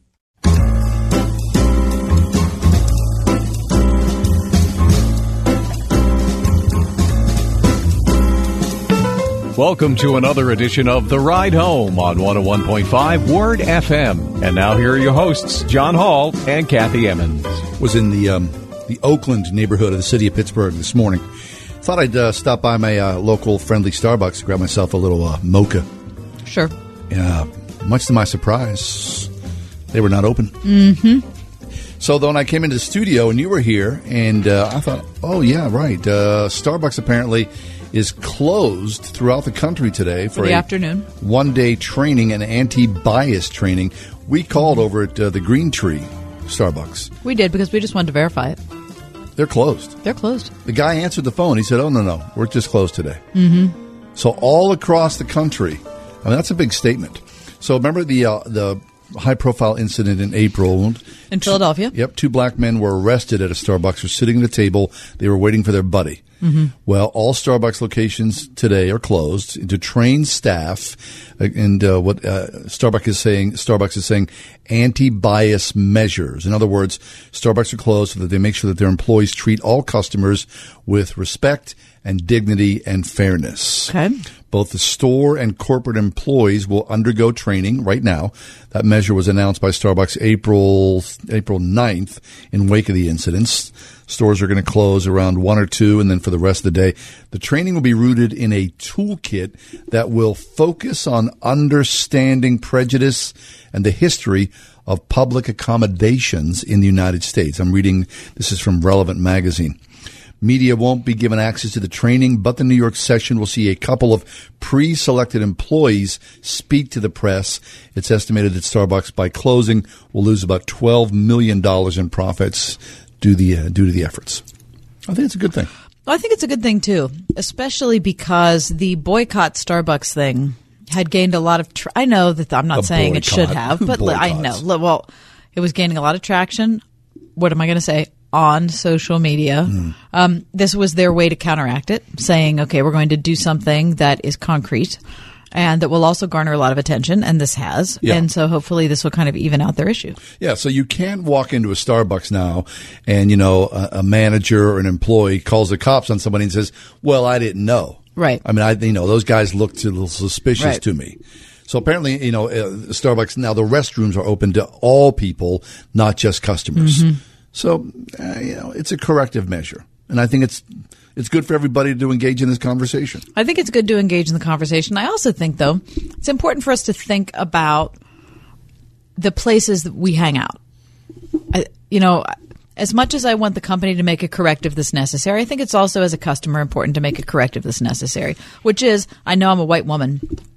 But oftentimes I go into a place and hang out for a really long time. See, I don't do that. You Okay. do that. I have done that, sure. Especially if there's Wi-Fi there.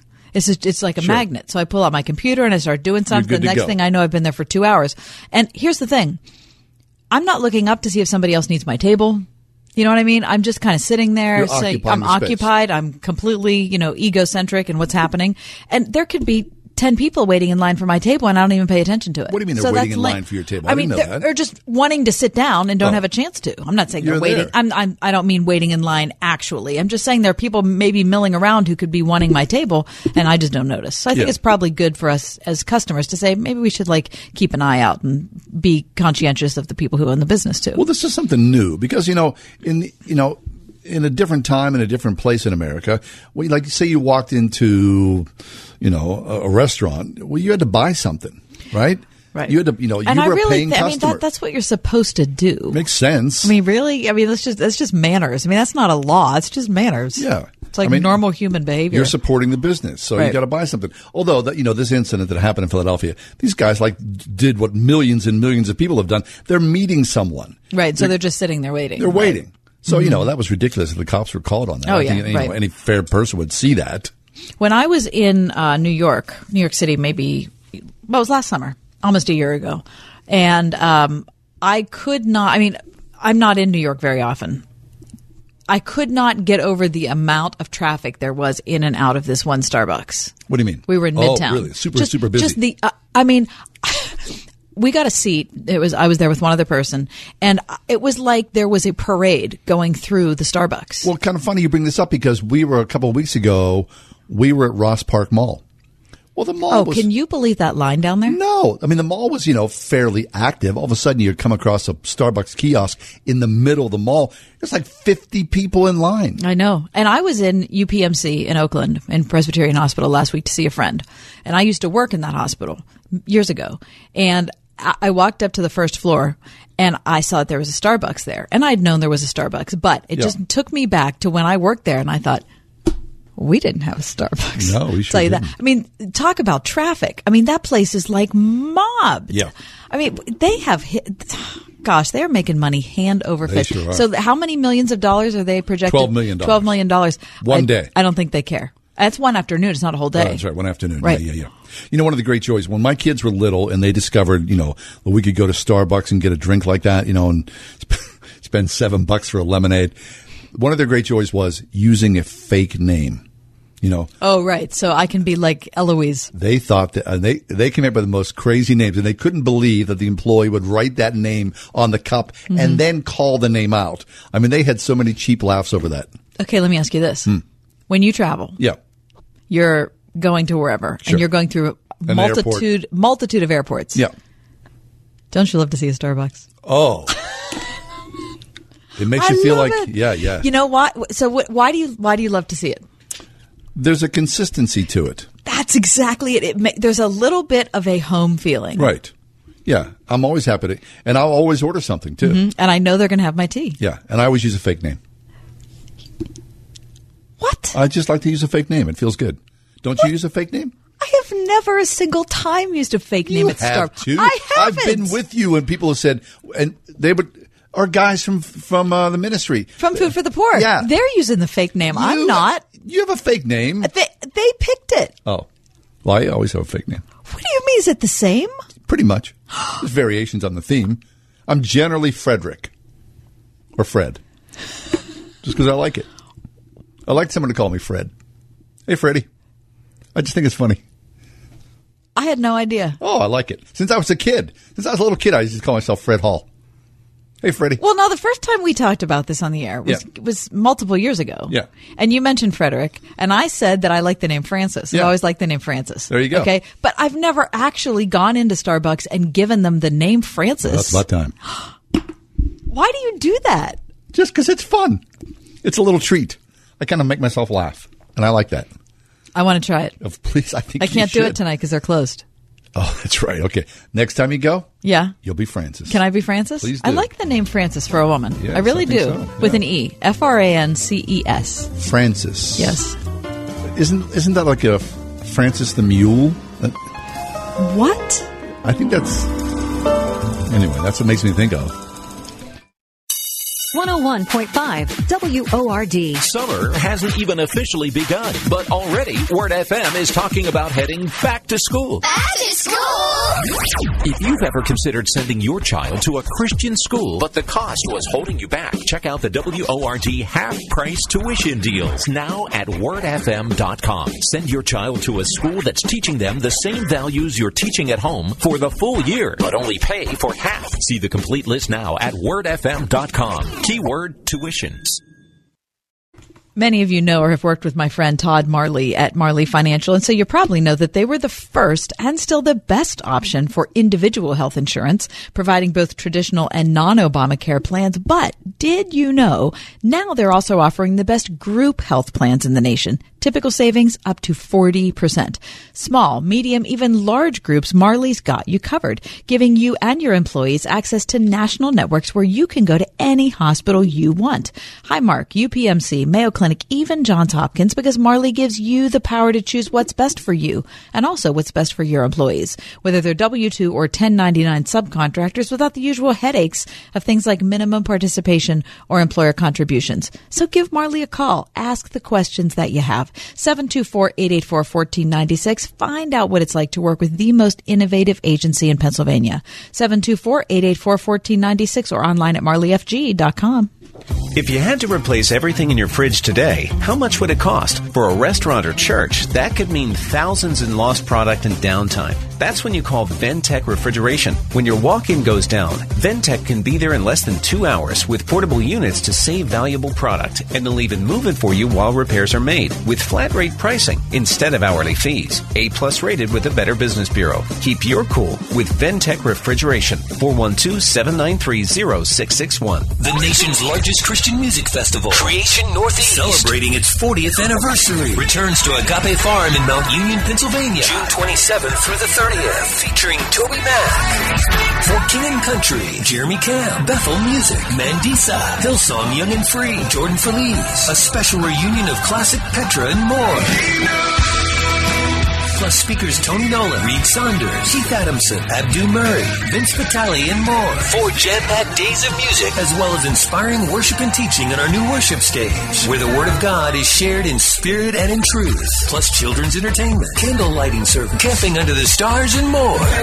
Join thousands of believers at Creation Northeast with over 75 bands and speakers. June 27th through the 30th. Tickets and more available online at creationfest.com.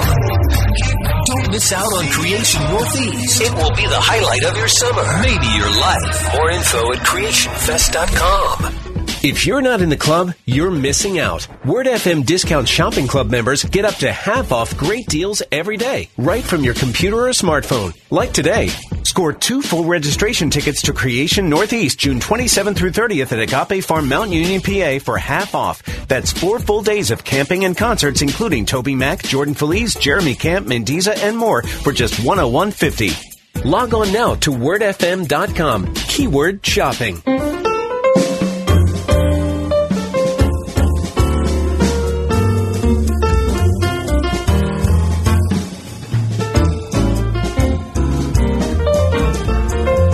We generally start off the week with Greg Clugston, who is the SRN News White House correspondent. But this being the day after the first day of the week, we're decided to do the, uh, have Greg join us at five o'clock instead of four o'clock, just to make things more confusing. No, I like it better. Greg, welcome back. What day is it? What Uh, time is it? that's the problem. Exactly, That that's really right. Is the problem. Hi. Hey, Greg. Uh, nice to hear from you. Okay, before we uh, before we talk about anything else, let's hit North Korea first. Um, do we have a summit that's back on? Well, there are a lot of indicators pointing that yes, uh, the summit is looking to be back on, although that's still being worked out. Uh, nothing has been finalized or firmed up, but it, we've seen sort of a yo-yo of of uh, activity on this. We had last Thursday the president uh, issuing a letter publicly that he had sent to Kim Jong Un, saying that uh, he was canceling the summit. He was concerned about the rhetoric coming out of North Korea, and that uh, if we wanted, if the two countries wanted to pursue peace, they could still do that, and that was the president's desire. And then the very next day, he said, "Yep, we're uh, we're talking again with North Korea." Uh, so, in the matter of just 24 hours, everything was called off, and then everything was starting to get back on. And then earlier today, Press Secretary Sarah Sanders announced um, activity happening on several levels. The president has invited the Japanese prime minister to come here next week and meet him with him at the White House about the Korean, Korean Peninsula. Separately, there are delegations, U.S. and North Korea delegations, meeting in the DMZ right now. Also, the vice chairman of North Korea is coming to New York later this week to meet with the Secretary of State. So there are several several uh, bits of activity happening here, which are pointing toward a summit. We'll have to see if they can actually agree on one. Right. No, I mean, that's an abrupt swing, right? Because last week, as President Trump sent the letter, he also tweeted saying that he was praying that he would never have to use his nuclear capabilities. And now we're ready to sit down once again. I mean, it's a good well, thing. yeah, there was yeah there was there was some tough talk. He called he called the decision to call off the summit, you know, sad. He said it was sad for the world, and he was very he was expressing disappointment. But John, you're exactly right. He was still flexing mm-hmm. some of that military muscle. Uh, and you have to wonder if that's part of the approach, part of the strategy the president was employing. Another part of the strategy that it's been speculated on is that the president decided to pull the plug, at least temporarily, on the summit last Thursday because uh, the the U.S. the the White House was was concerned, the president primarily was concerned that perhaps the North Koreans would walk away and it would make him look bad, so he acted first. So a lot of a lot of interesting questions about exactly what kind of strategy the president has. Yes, and to think that someone from North Korea, a higher member of the delegation, would arrive in the United States, I can't remember the last right. time that's happened. Yeah, this, uh, you know, no matter what you think of the strategy, no matter what you think of the idea of engagement with North Korea, these, th- this is this is very uh, very interesting. This mm-hmm. hasn't happened for uh, for some time with the United States and North Korea, and so you you have the vice chairman, as I mentioned, of the ruling party uh, in North Korea coming here. He's a former uh, intelligence official uh, and someone who is obviously uh, high up in the government and is going to be meeting with our Secretary of State in New York. And also, there's a separate team that's being run by the Deputy Chief of Staff here at the White House of operations at the White House. He is leading a team of U.S. officials in Singapore to prepare for possible logistics of the summit being still hosted there. Whether that's on June 12th or a later date, we don't know yet. Uh, but again, there's a lot of activity about, going on about this. And it does make me think, Greg, that uh, even though the president's um, strategies and speech about his strategies is unorthodox to say the least, it, it in this instance it appears to be working. And so I wonder if it, if if this does end up working, actually being successful and producing fruit, this is probably what we're going to see in his relations with Russia or Syria or Iran. Well, you know, he was swept into office with the promise of being a different kind of leader because he was not a typical politician. Uh, he has, of course, demonstrated that in a number of ways, positively and negatively, since taking office a year and a half ago, not not quite a year and a half. Uh, but yeah, he he has taken a far different approach, and it's almost as if Donald Trump relishes in being different than Barack Obama and George W. Bush and other presidents when it comes to dealing with what he sees are intractable problems, North Korea being one of them. And he has said repeatedly that, uh, you know, the past approach, previous strategies simply did not work with North Korea. And even though this is something different, and sometimes there have been critics of his approach, uh, it's getting at least to an uh, it's getting to a level that we haven't seen before, which uh, very well could lead to success. Very nice. SRN News White House correspondent Greg Clugston is with us. Greg, uh, let's move to the Russian investigation because this is one of those things I think it's going to be around for an awfully long time with Robert Mueller. Um, is there any fruit or anything that. Do we know anything? Right. Is it just going to be this fuzzy news cycle we're going to be in for the next X number of months or years, maybe? Well, we do go through long periods of time where there is um, nothing um, in terms of firm evidence or uh, action, actionable, um, you know, information coming out of the special counsel's office. They are running a very tight ship over there in terms of uh, release of information and progress on the investigation. And so, what fills that vacuum then uh, are a lot of tweets from President Trump and a lot of back and forth between members of the Republican and Democratic parties and other political operatives. And the president today was again uh, using his approach of trying to discredit Robert Mueller and his investigators by suggesting that they not only meddled by looking in on his campaign in 2016, but he accused them without really providing any evidence that they are going to be meddling with the midterm elections because he says that Republicans are taking the lead in some polls now, and he's concerned that uh, somehow the special counsel's investigation in Russia is going to uh, infiltrate uh, the campaigns of Republicans uh, in the midterm election. So that's his latest tactic. A lot of people are dismissing this as conspiracy theory because the president often doesn't back up some of these claims with hard evidence. Uh, but it's very clear that he is trying to discredit the special counsel. Mm-hmm. It's our weekly conversation with SRN White House correspondent Greg Clugston. And so, speaking of tweeting and the president, uh, talk about the Washington Post story that the president is now acting and perhaps will as his own communication director. Right. This is a, a position that was most recently held by Hope Hicks, and she's been gone for a number of weeks now, and that has been that job has been vacant for really two months. Uh, but President Trump, as the story goes from the Washington Post, is really the one who is overseeing the communications uh, whole operation here at the White House in terms of uh, now, whether he is sitting down with um, his key uh, people, whether it's uh, in the press office or the communications staff or a combination of the two, and actually sitting down and strategizing, uh, that remains to be seen. But it's very clear that uh, he is making announcements on Twitter sometimes catching his staff off guard. We've seen that over the course of his time in office, that uh, there have been times that he will simply get onto his Twitter account and make um, pronouncements uh, that does leave some of his senior staff scrambling because they it wasn't that it wasn't that they didn't know that that was going to be happening exactly, but maybe the timing uh, caught them by surprise. And so it's just an interesting idea that. Um, you know, with the importance uh, of the White House platform, uh, and the bully pulpit, you know, that we so often hear about. Uh, that he's really uh, he's really calling the shots um, because he hasn't uh, re- replaced his previous communications director. Yes. Speaking of the bully pulpit, just uh, a few hours ago, mid afternoon, news came out of uh, of Hollywood, California, that Roseanne Barr, the sitcom star, who has been closely aligned with President Trump in the past, her series has been canceled because of a racist tweet that she made earlier in the day. Now, it, it seems that all this is a weird world that we live in now. That all roads, in some way, lead back to the White House, where a sitcom star has an impact, and of course, the president is part of the story. Yeah, and uh, this tweet that uh, you know Roseanne put out and later apologized for was aimed uh, at Valerie Jarrett, a former uh, top advisor to President Obama when he was here at the White House.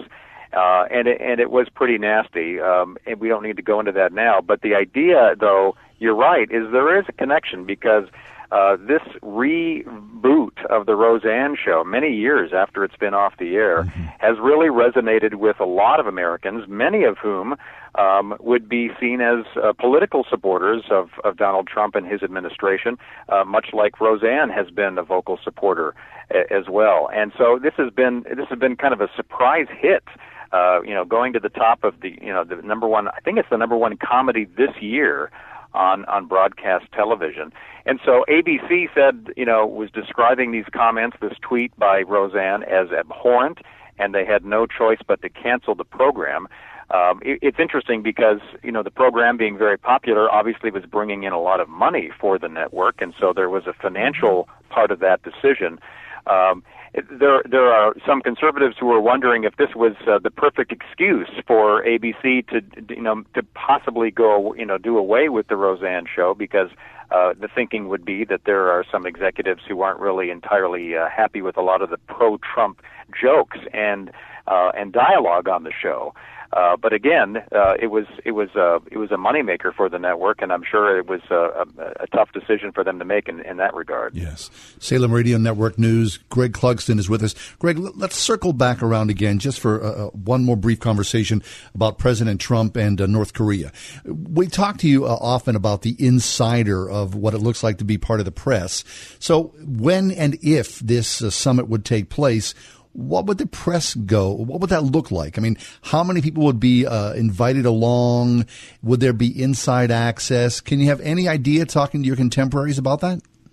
Well, we do we do have some information from the White House because uh, before last Thursday's um, abrupt cancellation, uh, at least temporarily, by the president of the summit, uh, members of the press corps had already see- received some initial information about logistics in Singapore for July, uh, for June 12th, which was the original date for the summit.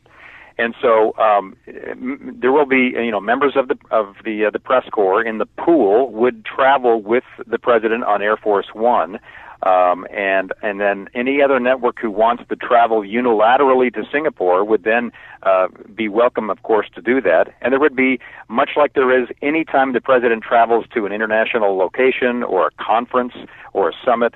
Uh, there would be kind of a working um, press uh, filing center, perhaps at a hotel or some other building, and so there, you would have you would have the access of the White House press corps still on the ground in Singapore um, possibly with the opportunity for either a news conference or at least a couple of photo opportunities. Certainly, there would be background briefings from Trump administration officials in that kind of a setting.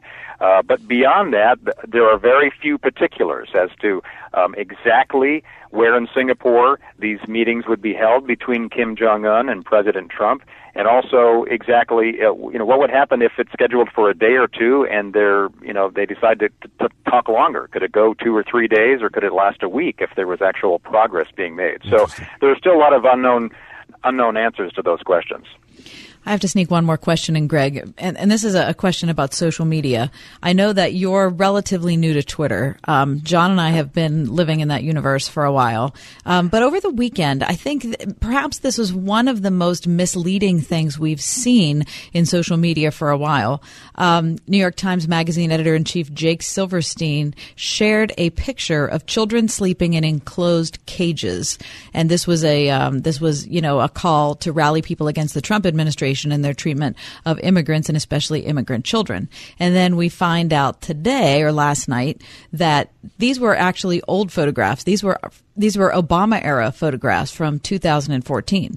And so New York Times Magazine editor in chief, Jake Silverstein had to come out and say, you know what? It's my bad. You know, even though this is a horrible situation, it's not a current situation, blah, blah, blah. Anyway, it had blown up to such an incredible degree and there were probably a million tweets mm-hmm. about that photograph not to mention the one that i saw on saturday which was a like a photograph of inside a bus and it was a, allegedly an immigration bus like a deportation bus and it just had like little baby car seats in it and it's just this is horrible and we're at the, you know this is the end of the world and we're a, a wretched country and then we find out that that's an old photograph too so you have any commentary on how these things get out is that frustrating to you as a journalist who has to actually look for facts before you publish something?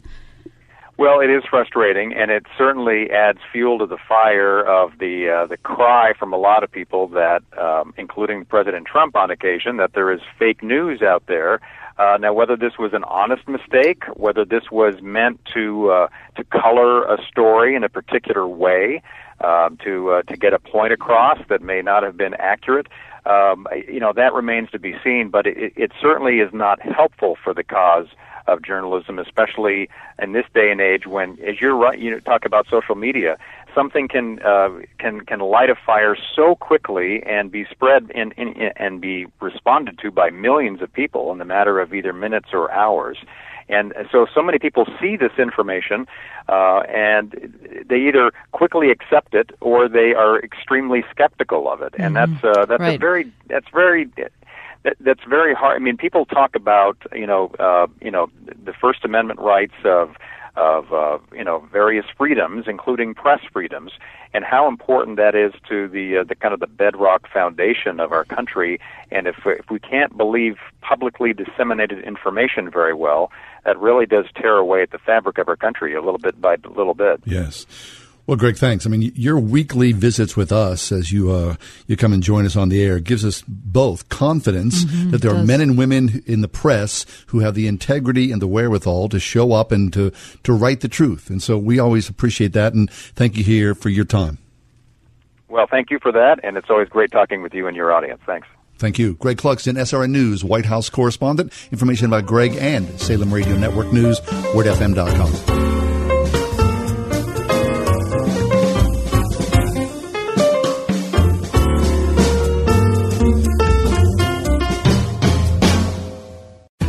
If you're not in the club, you're missing out. Word FM Discount Shopping Club members get up to half off great deals every day, right from your computer or smartphone. Like today. Score two full registration tickets to Creation Northeast June 27th through 30th at Agape Farm Mount Union, PA for half off. That's four full days of camping and concerts, including Toby Mac, Jordan Feliz, Jeremy Camp, Mandisa, and more for just 101.50. Log on now to wordfm.com. Keyword shopping. You know the moment. The workday is over. Your daily responsibilities have been met. The shoes slip off and you lay back. It's that end of day. Ah. That's the relief you'll feel when you rest on the body soothing Serenity, made locally at the original mattress factory. Relief from middleman markups and a hard day's work. The original mattress factory. Thoughtfully made, honestly priced. OriginalMattress.com. When it comes to selling you a mattress, most retailers are handing you a line. A long line of extra steps that drive up costs and create confusion. At the Original Mattress Factory, we simplify the mattress shopping experience by building mattresses and box springs in our own local factories and selling them direct to you. It's short, sweet, and simply makes sense. So experience more than just the mattress store. Experience an original, the Original Mattress Factory. You know, they say the best is yet to come. But to make that true for your retirement, you need a plan. We'll start by tuning in for Your Retirement Blueprint with Kurt Kenotic and Ethan Lane with Accurate Solutions Group every Saturday morning at 10. Kurt and Ethan can help simplify the retirement planning process. No technical terms or calculations, no product pushing, just the information you need for retirement. Don't miss Your Retirement Blueprint with Kurt Kenotic and Ethan Lane of Accurate Solutions Group every Saturday morning at 10 right here on 101.5 Word FM. For just five quarters a day, you can sponsor a child through Compassion International. It's pocket change to you. It's life changing for a child in need. Be part of the change. Become a sponsor now at compassion.com slash radio. That's compassion.com slash radio. This is a special notice to all U.S. taxpayers. If you owe the IRS or state back taxes and cannot afford to pay them back, there's good news. Due to the financial hardship many are facing in today's economy, the IRS has made it easier to settle delinquent tax problems through a federal program called the Fresh Start Initiative. Qualifying for this program will resolve your tax problem, end all collections, and possibly reduce your back taxes by up to 90%. If you are facing wage garnishments, liens, bank levies, audits, or payroll taxes, it's not too late. Your circumstances may qualify you for this special program, protecting your savings and your assets. If you owe the IRS or state back taxes and cannot afford to pay them back, there's no need to worry anymore. Call the hotline at Victory Tax Solutions to see if you qualify and potentially save thousands. For this free information, call 800 813 1105. 800 813 1105. That's 800 813 1105. Partly cloudy tonight, warm and muggy, low 68. Mostly cloudy tomorrow, warm and humid with a couple of showers and even a heavier thunderstorm in the afternoon. And any storm could produce some flash flooding and damaging winds, especially from the city on west. 84 degrees. A couple of showers and thunderstorms will linger around tomorrow night and into the day Thursday. High Thursday, 82. I'm AccuWeather meteorologist Danielle Niddle on 101.5 Word FM.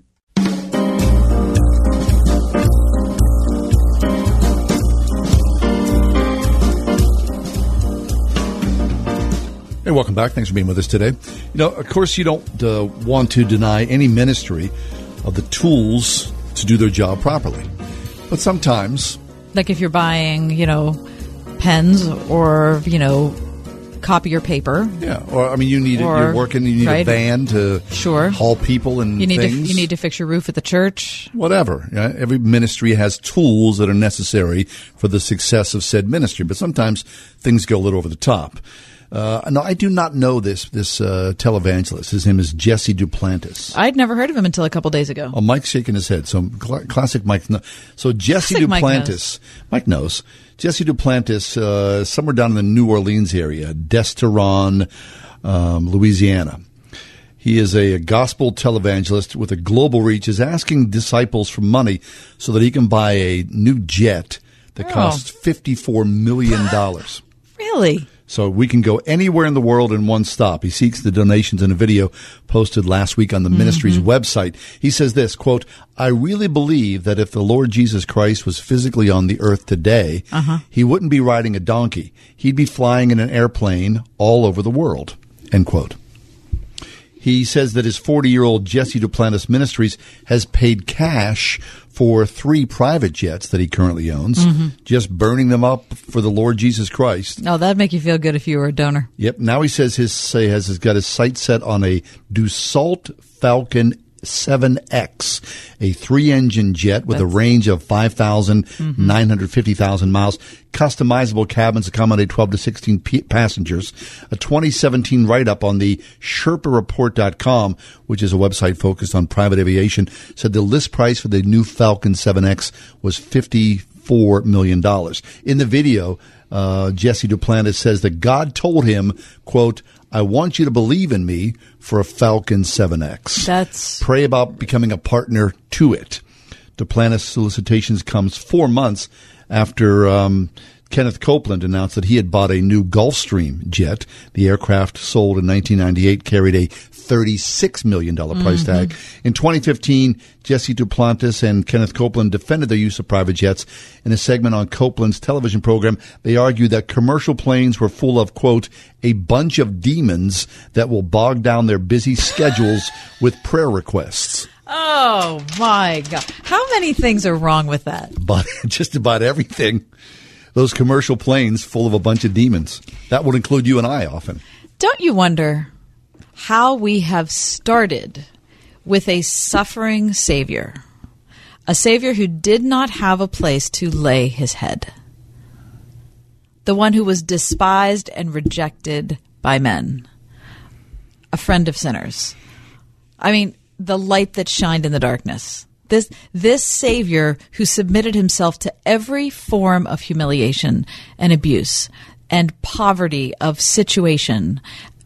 This, how do we go from him giving up his actual life on a dirty cross to someone who thinks that he can ask people for $54 million so he can get an airplane?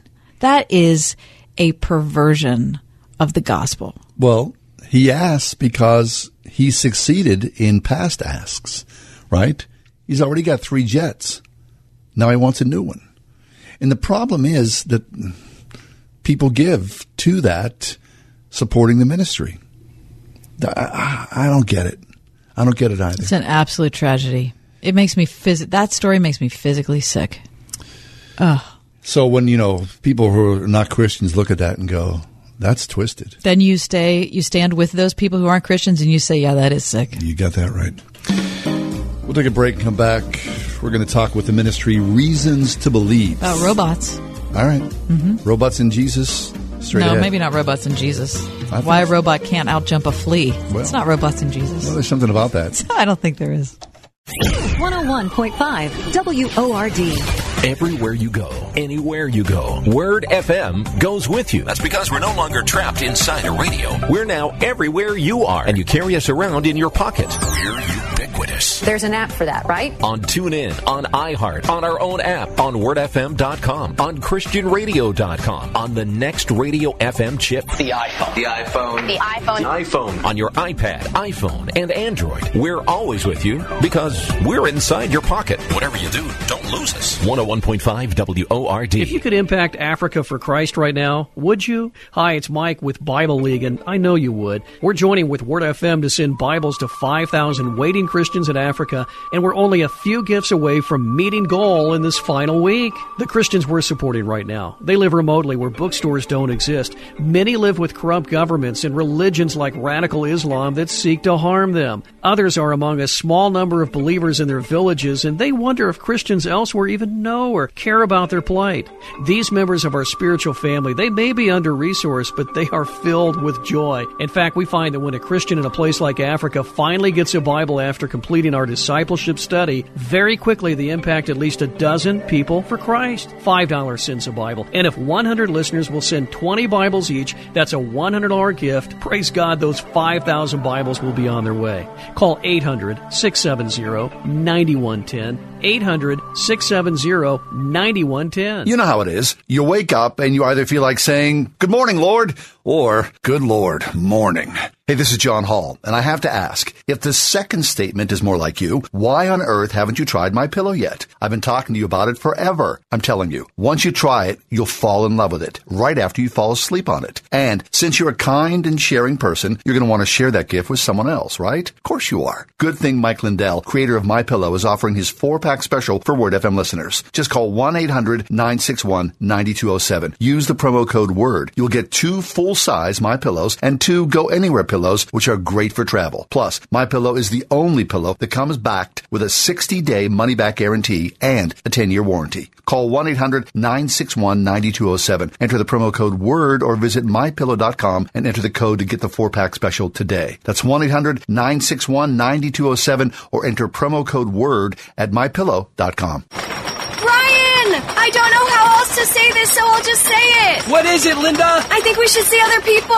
Are you breaking up with me? On a roller coaster? Well, we do have a lot of fun. Maybe we should stay together.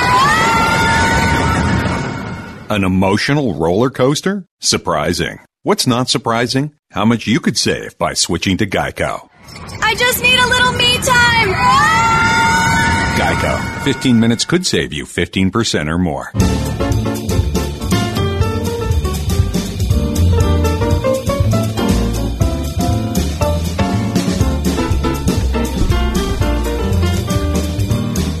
Hey, thanks for being with us today. Jeff Zweerink is with us from Reasons to Believe.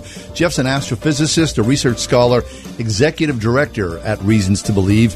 He's earned his PhD in astrophysics from Iowa State University. And uh, here today to talk to us about a really odd, interesting article about robots and fleas. Jeff, welcome back to the show. How are you, sir? Hi, John. Doing very well. How about yourself? I can't complain. I'm good. But this is an Yeah, odd Jeff, thing. I've never I've never heard of these two things put together, robots and fleas.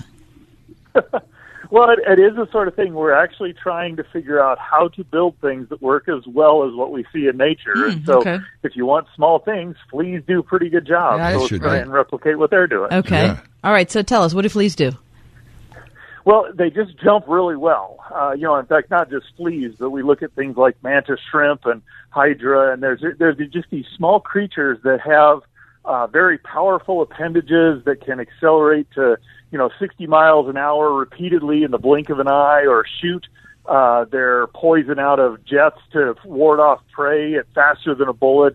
Um, they're just these organisms that are able to achieve uh, mechanical accomplishments that we cannot yet replicate. And so we're studying them to figure out how to do things better.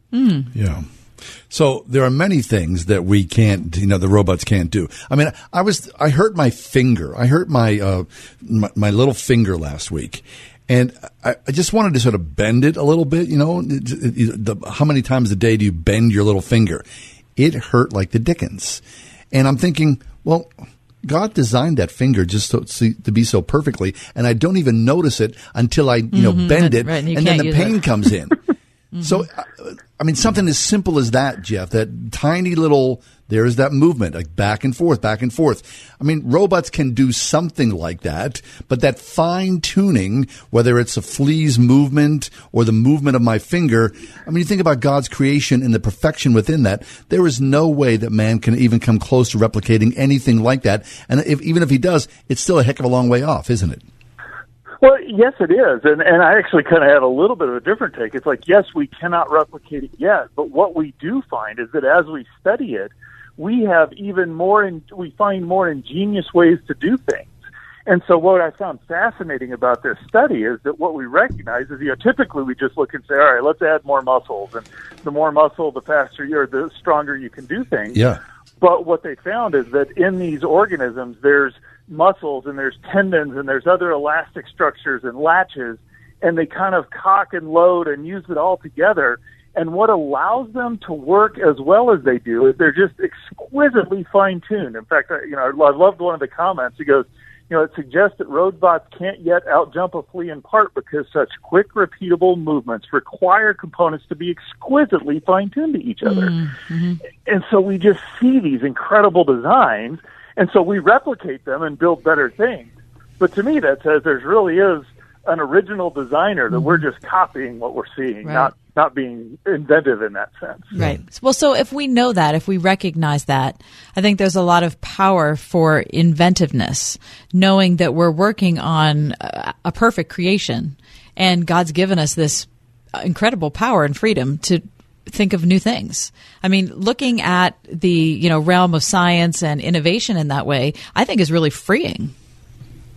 You know, it really is, and it and it's fascinating too because you know not not only do you see that in the realm of can we build a flea that can jump higher, but I've seen that where when we look at molds and how they move around and build their network structure, it's kind of replicating what we do in our cities and how we build our streets. And so we can actually use things like that to build better networks, or we can use the way bees operate and communicate to build uh, more robust computer internet type networks or build faster mousetraps or this, that, or the other. I mean, there's so many things in nature that as we understand them, we can now look and say, wow, that works really well. What else can we do with it? Hmm. And so, again, it's just kind of that replicating nature that God's built that in there for us to discover, see His majesty, and then also kind of create after Him. yes. Mm-hmm. I would think, Jeff, that to be a scientist, and especially someone who is interested in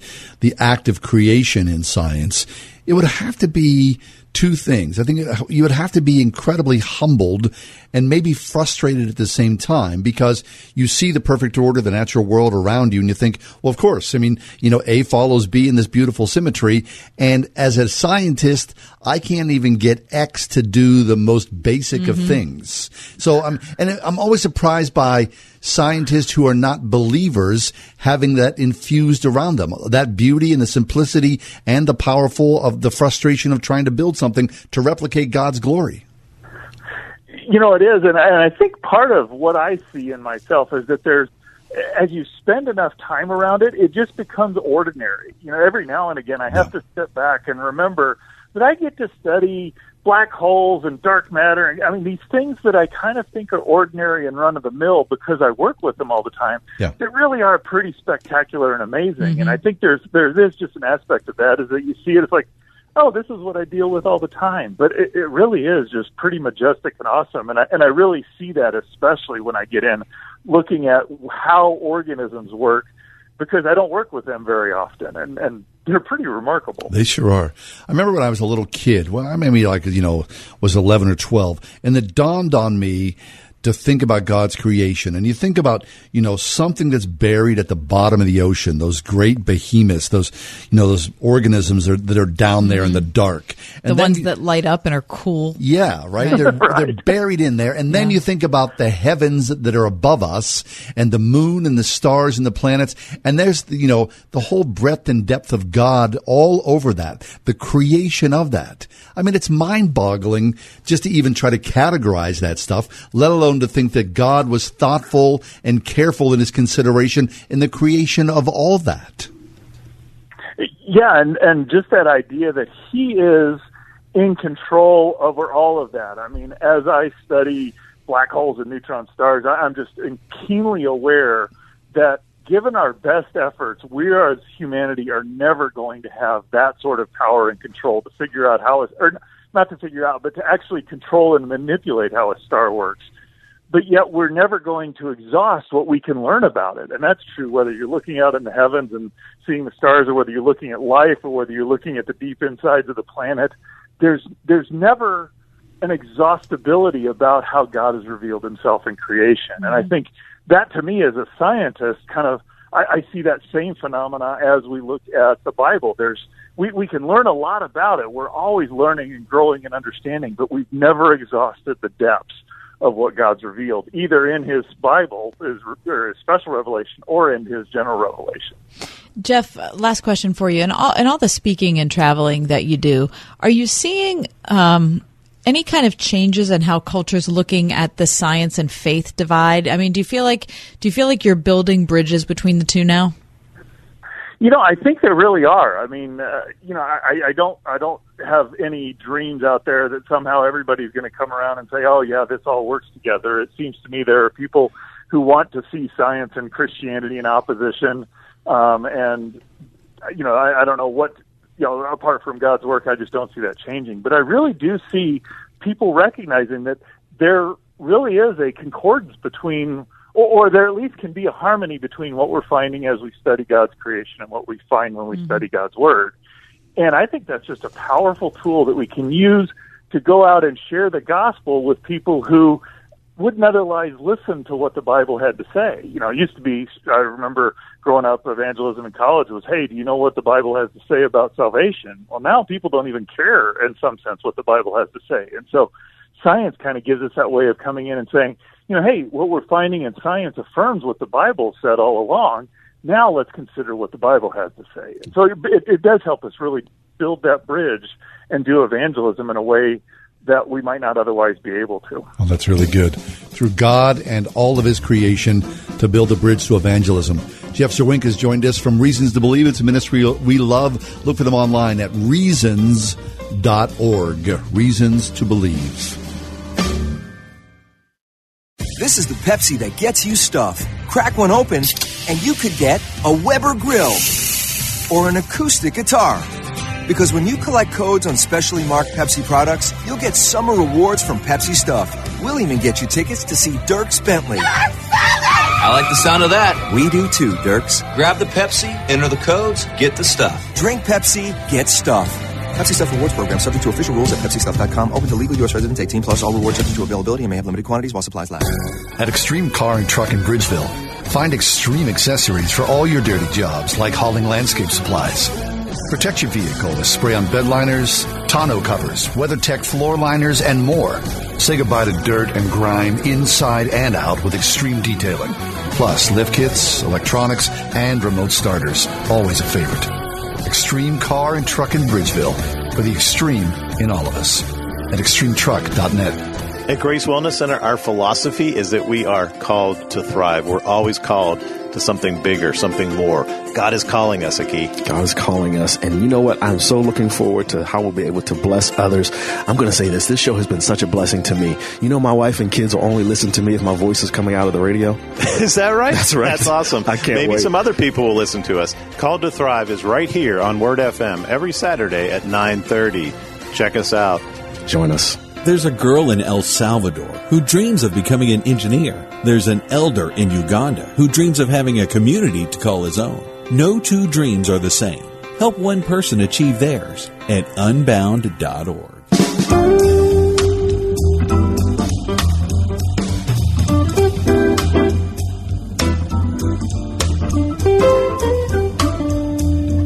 Okay, so just as there are furnace wars in the winter, oh, it's, you know, turn that up, or turn it down, turn it up. In the summertime, I bet you there has to be air conditioning wars as well. Yes. Too cold, too. Listen, almost every air. Now, again, I'm from a house that we don't have air conditioning, Yeah. so you can so you can see where my like foundational body temperature is. Most air conditioning is way too cold for me. You got that right. Well, look at in here. Mike's in there. Mike, uh, classic Mike's, off- in his studio. Classic Mike's studio is really cold today. Right. But I, you know, I brought a sweater. I never leave home without a sweater. Today, um, I was in Giant Eagle, and I love my Giant Eagle. But when you walk in the produce section, it's like 40 degrees. Yeah. And I just came in from outside where it's 90. So I'm like, you know, shivering by the time I can get to my red peppers in the back. Well, were you alive for the energy crisis back in the 70s? I remember that when I was a kid, like waiting in line for gas and all that sort of thing. I mean, there was a big deal about you know energy consumption, the over over use of energy. So look at how much money we're spending, how much energy is wasted Oh, I know. on. And I think, listen, for how much conversation I've had over the years on email or social media about global warming or Mm. cooling or climate change or whatever uh, people think it is, I would like to see someone who really cares about climate change give up their air conditioner. Because every single person I've ever talked to about climate change and they think it's such a crisis has an air conditioner in their course, house. so right, you know what? I don't have an air conditioner. well, because once was a luxury, now becomes a necessity. Right. But it's not a necessity. Most people would say, "There's no Right. way I could survive without this." Well, you could. We do. We do. We do. I mean, you know, my kids, my kids like crying. I got to be honest. I mean, I'm not saying it's great. I mean, when I walked It's walked not in, that big of a deal. but it he- really isn't. But you know, when my kitchen gets hot, you don't feel like cooking anything. You don't feel like eating anything. Well, remember It's when? Do you remember when we were kids? My mother was like, "Too hot to cook. We're going to all have salads, Right. Or eat Right. some tuna and crackers." Mhm. tuna and crackers? That's what I'm serving tonight at the Emmons homestead. We're having tuna and crackers. Okay, I mean, fine. You just, you know, I don't know. It builds character. That's what I tell people. It tell does build character. Okay. But there's all. Do you Suck ever you have guys. though? Do you get to the point where there's one day in the summer where you're cranky? Oh yeah. You know what we do? We go to the mall. Okay. Yeah, we go to the mall. Just escape a little bit. just to walk around a little bit, you know. Or Okay. we, of course, you go to the pool. Mhm. Right? You go to the pool.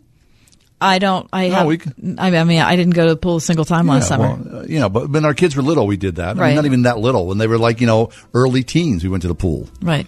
You didn't go to the pool last year. I did either. not You go, already told no, me you didn't yeah, I go, so didn't don't be acting like you went. no, no. I'm just saying when Oh, our kids okay. were younger. Yeah, that's know? what you do. Right. Yeah. Right. Or just go or go to the movies. See, now that's a good idea. Yeah. You know what I'd like to see in the theater again? I Mm, decided mhm. last night, The Greatest Showman. Oh Because we watched it. We watched it again. We had a family movie night Saturday and Sunday night. We watched it. We loved it. We went through every bit of it. Really? There were a couple tears. It was so awesome. We and watched I thought, it at home on the TV.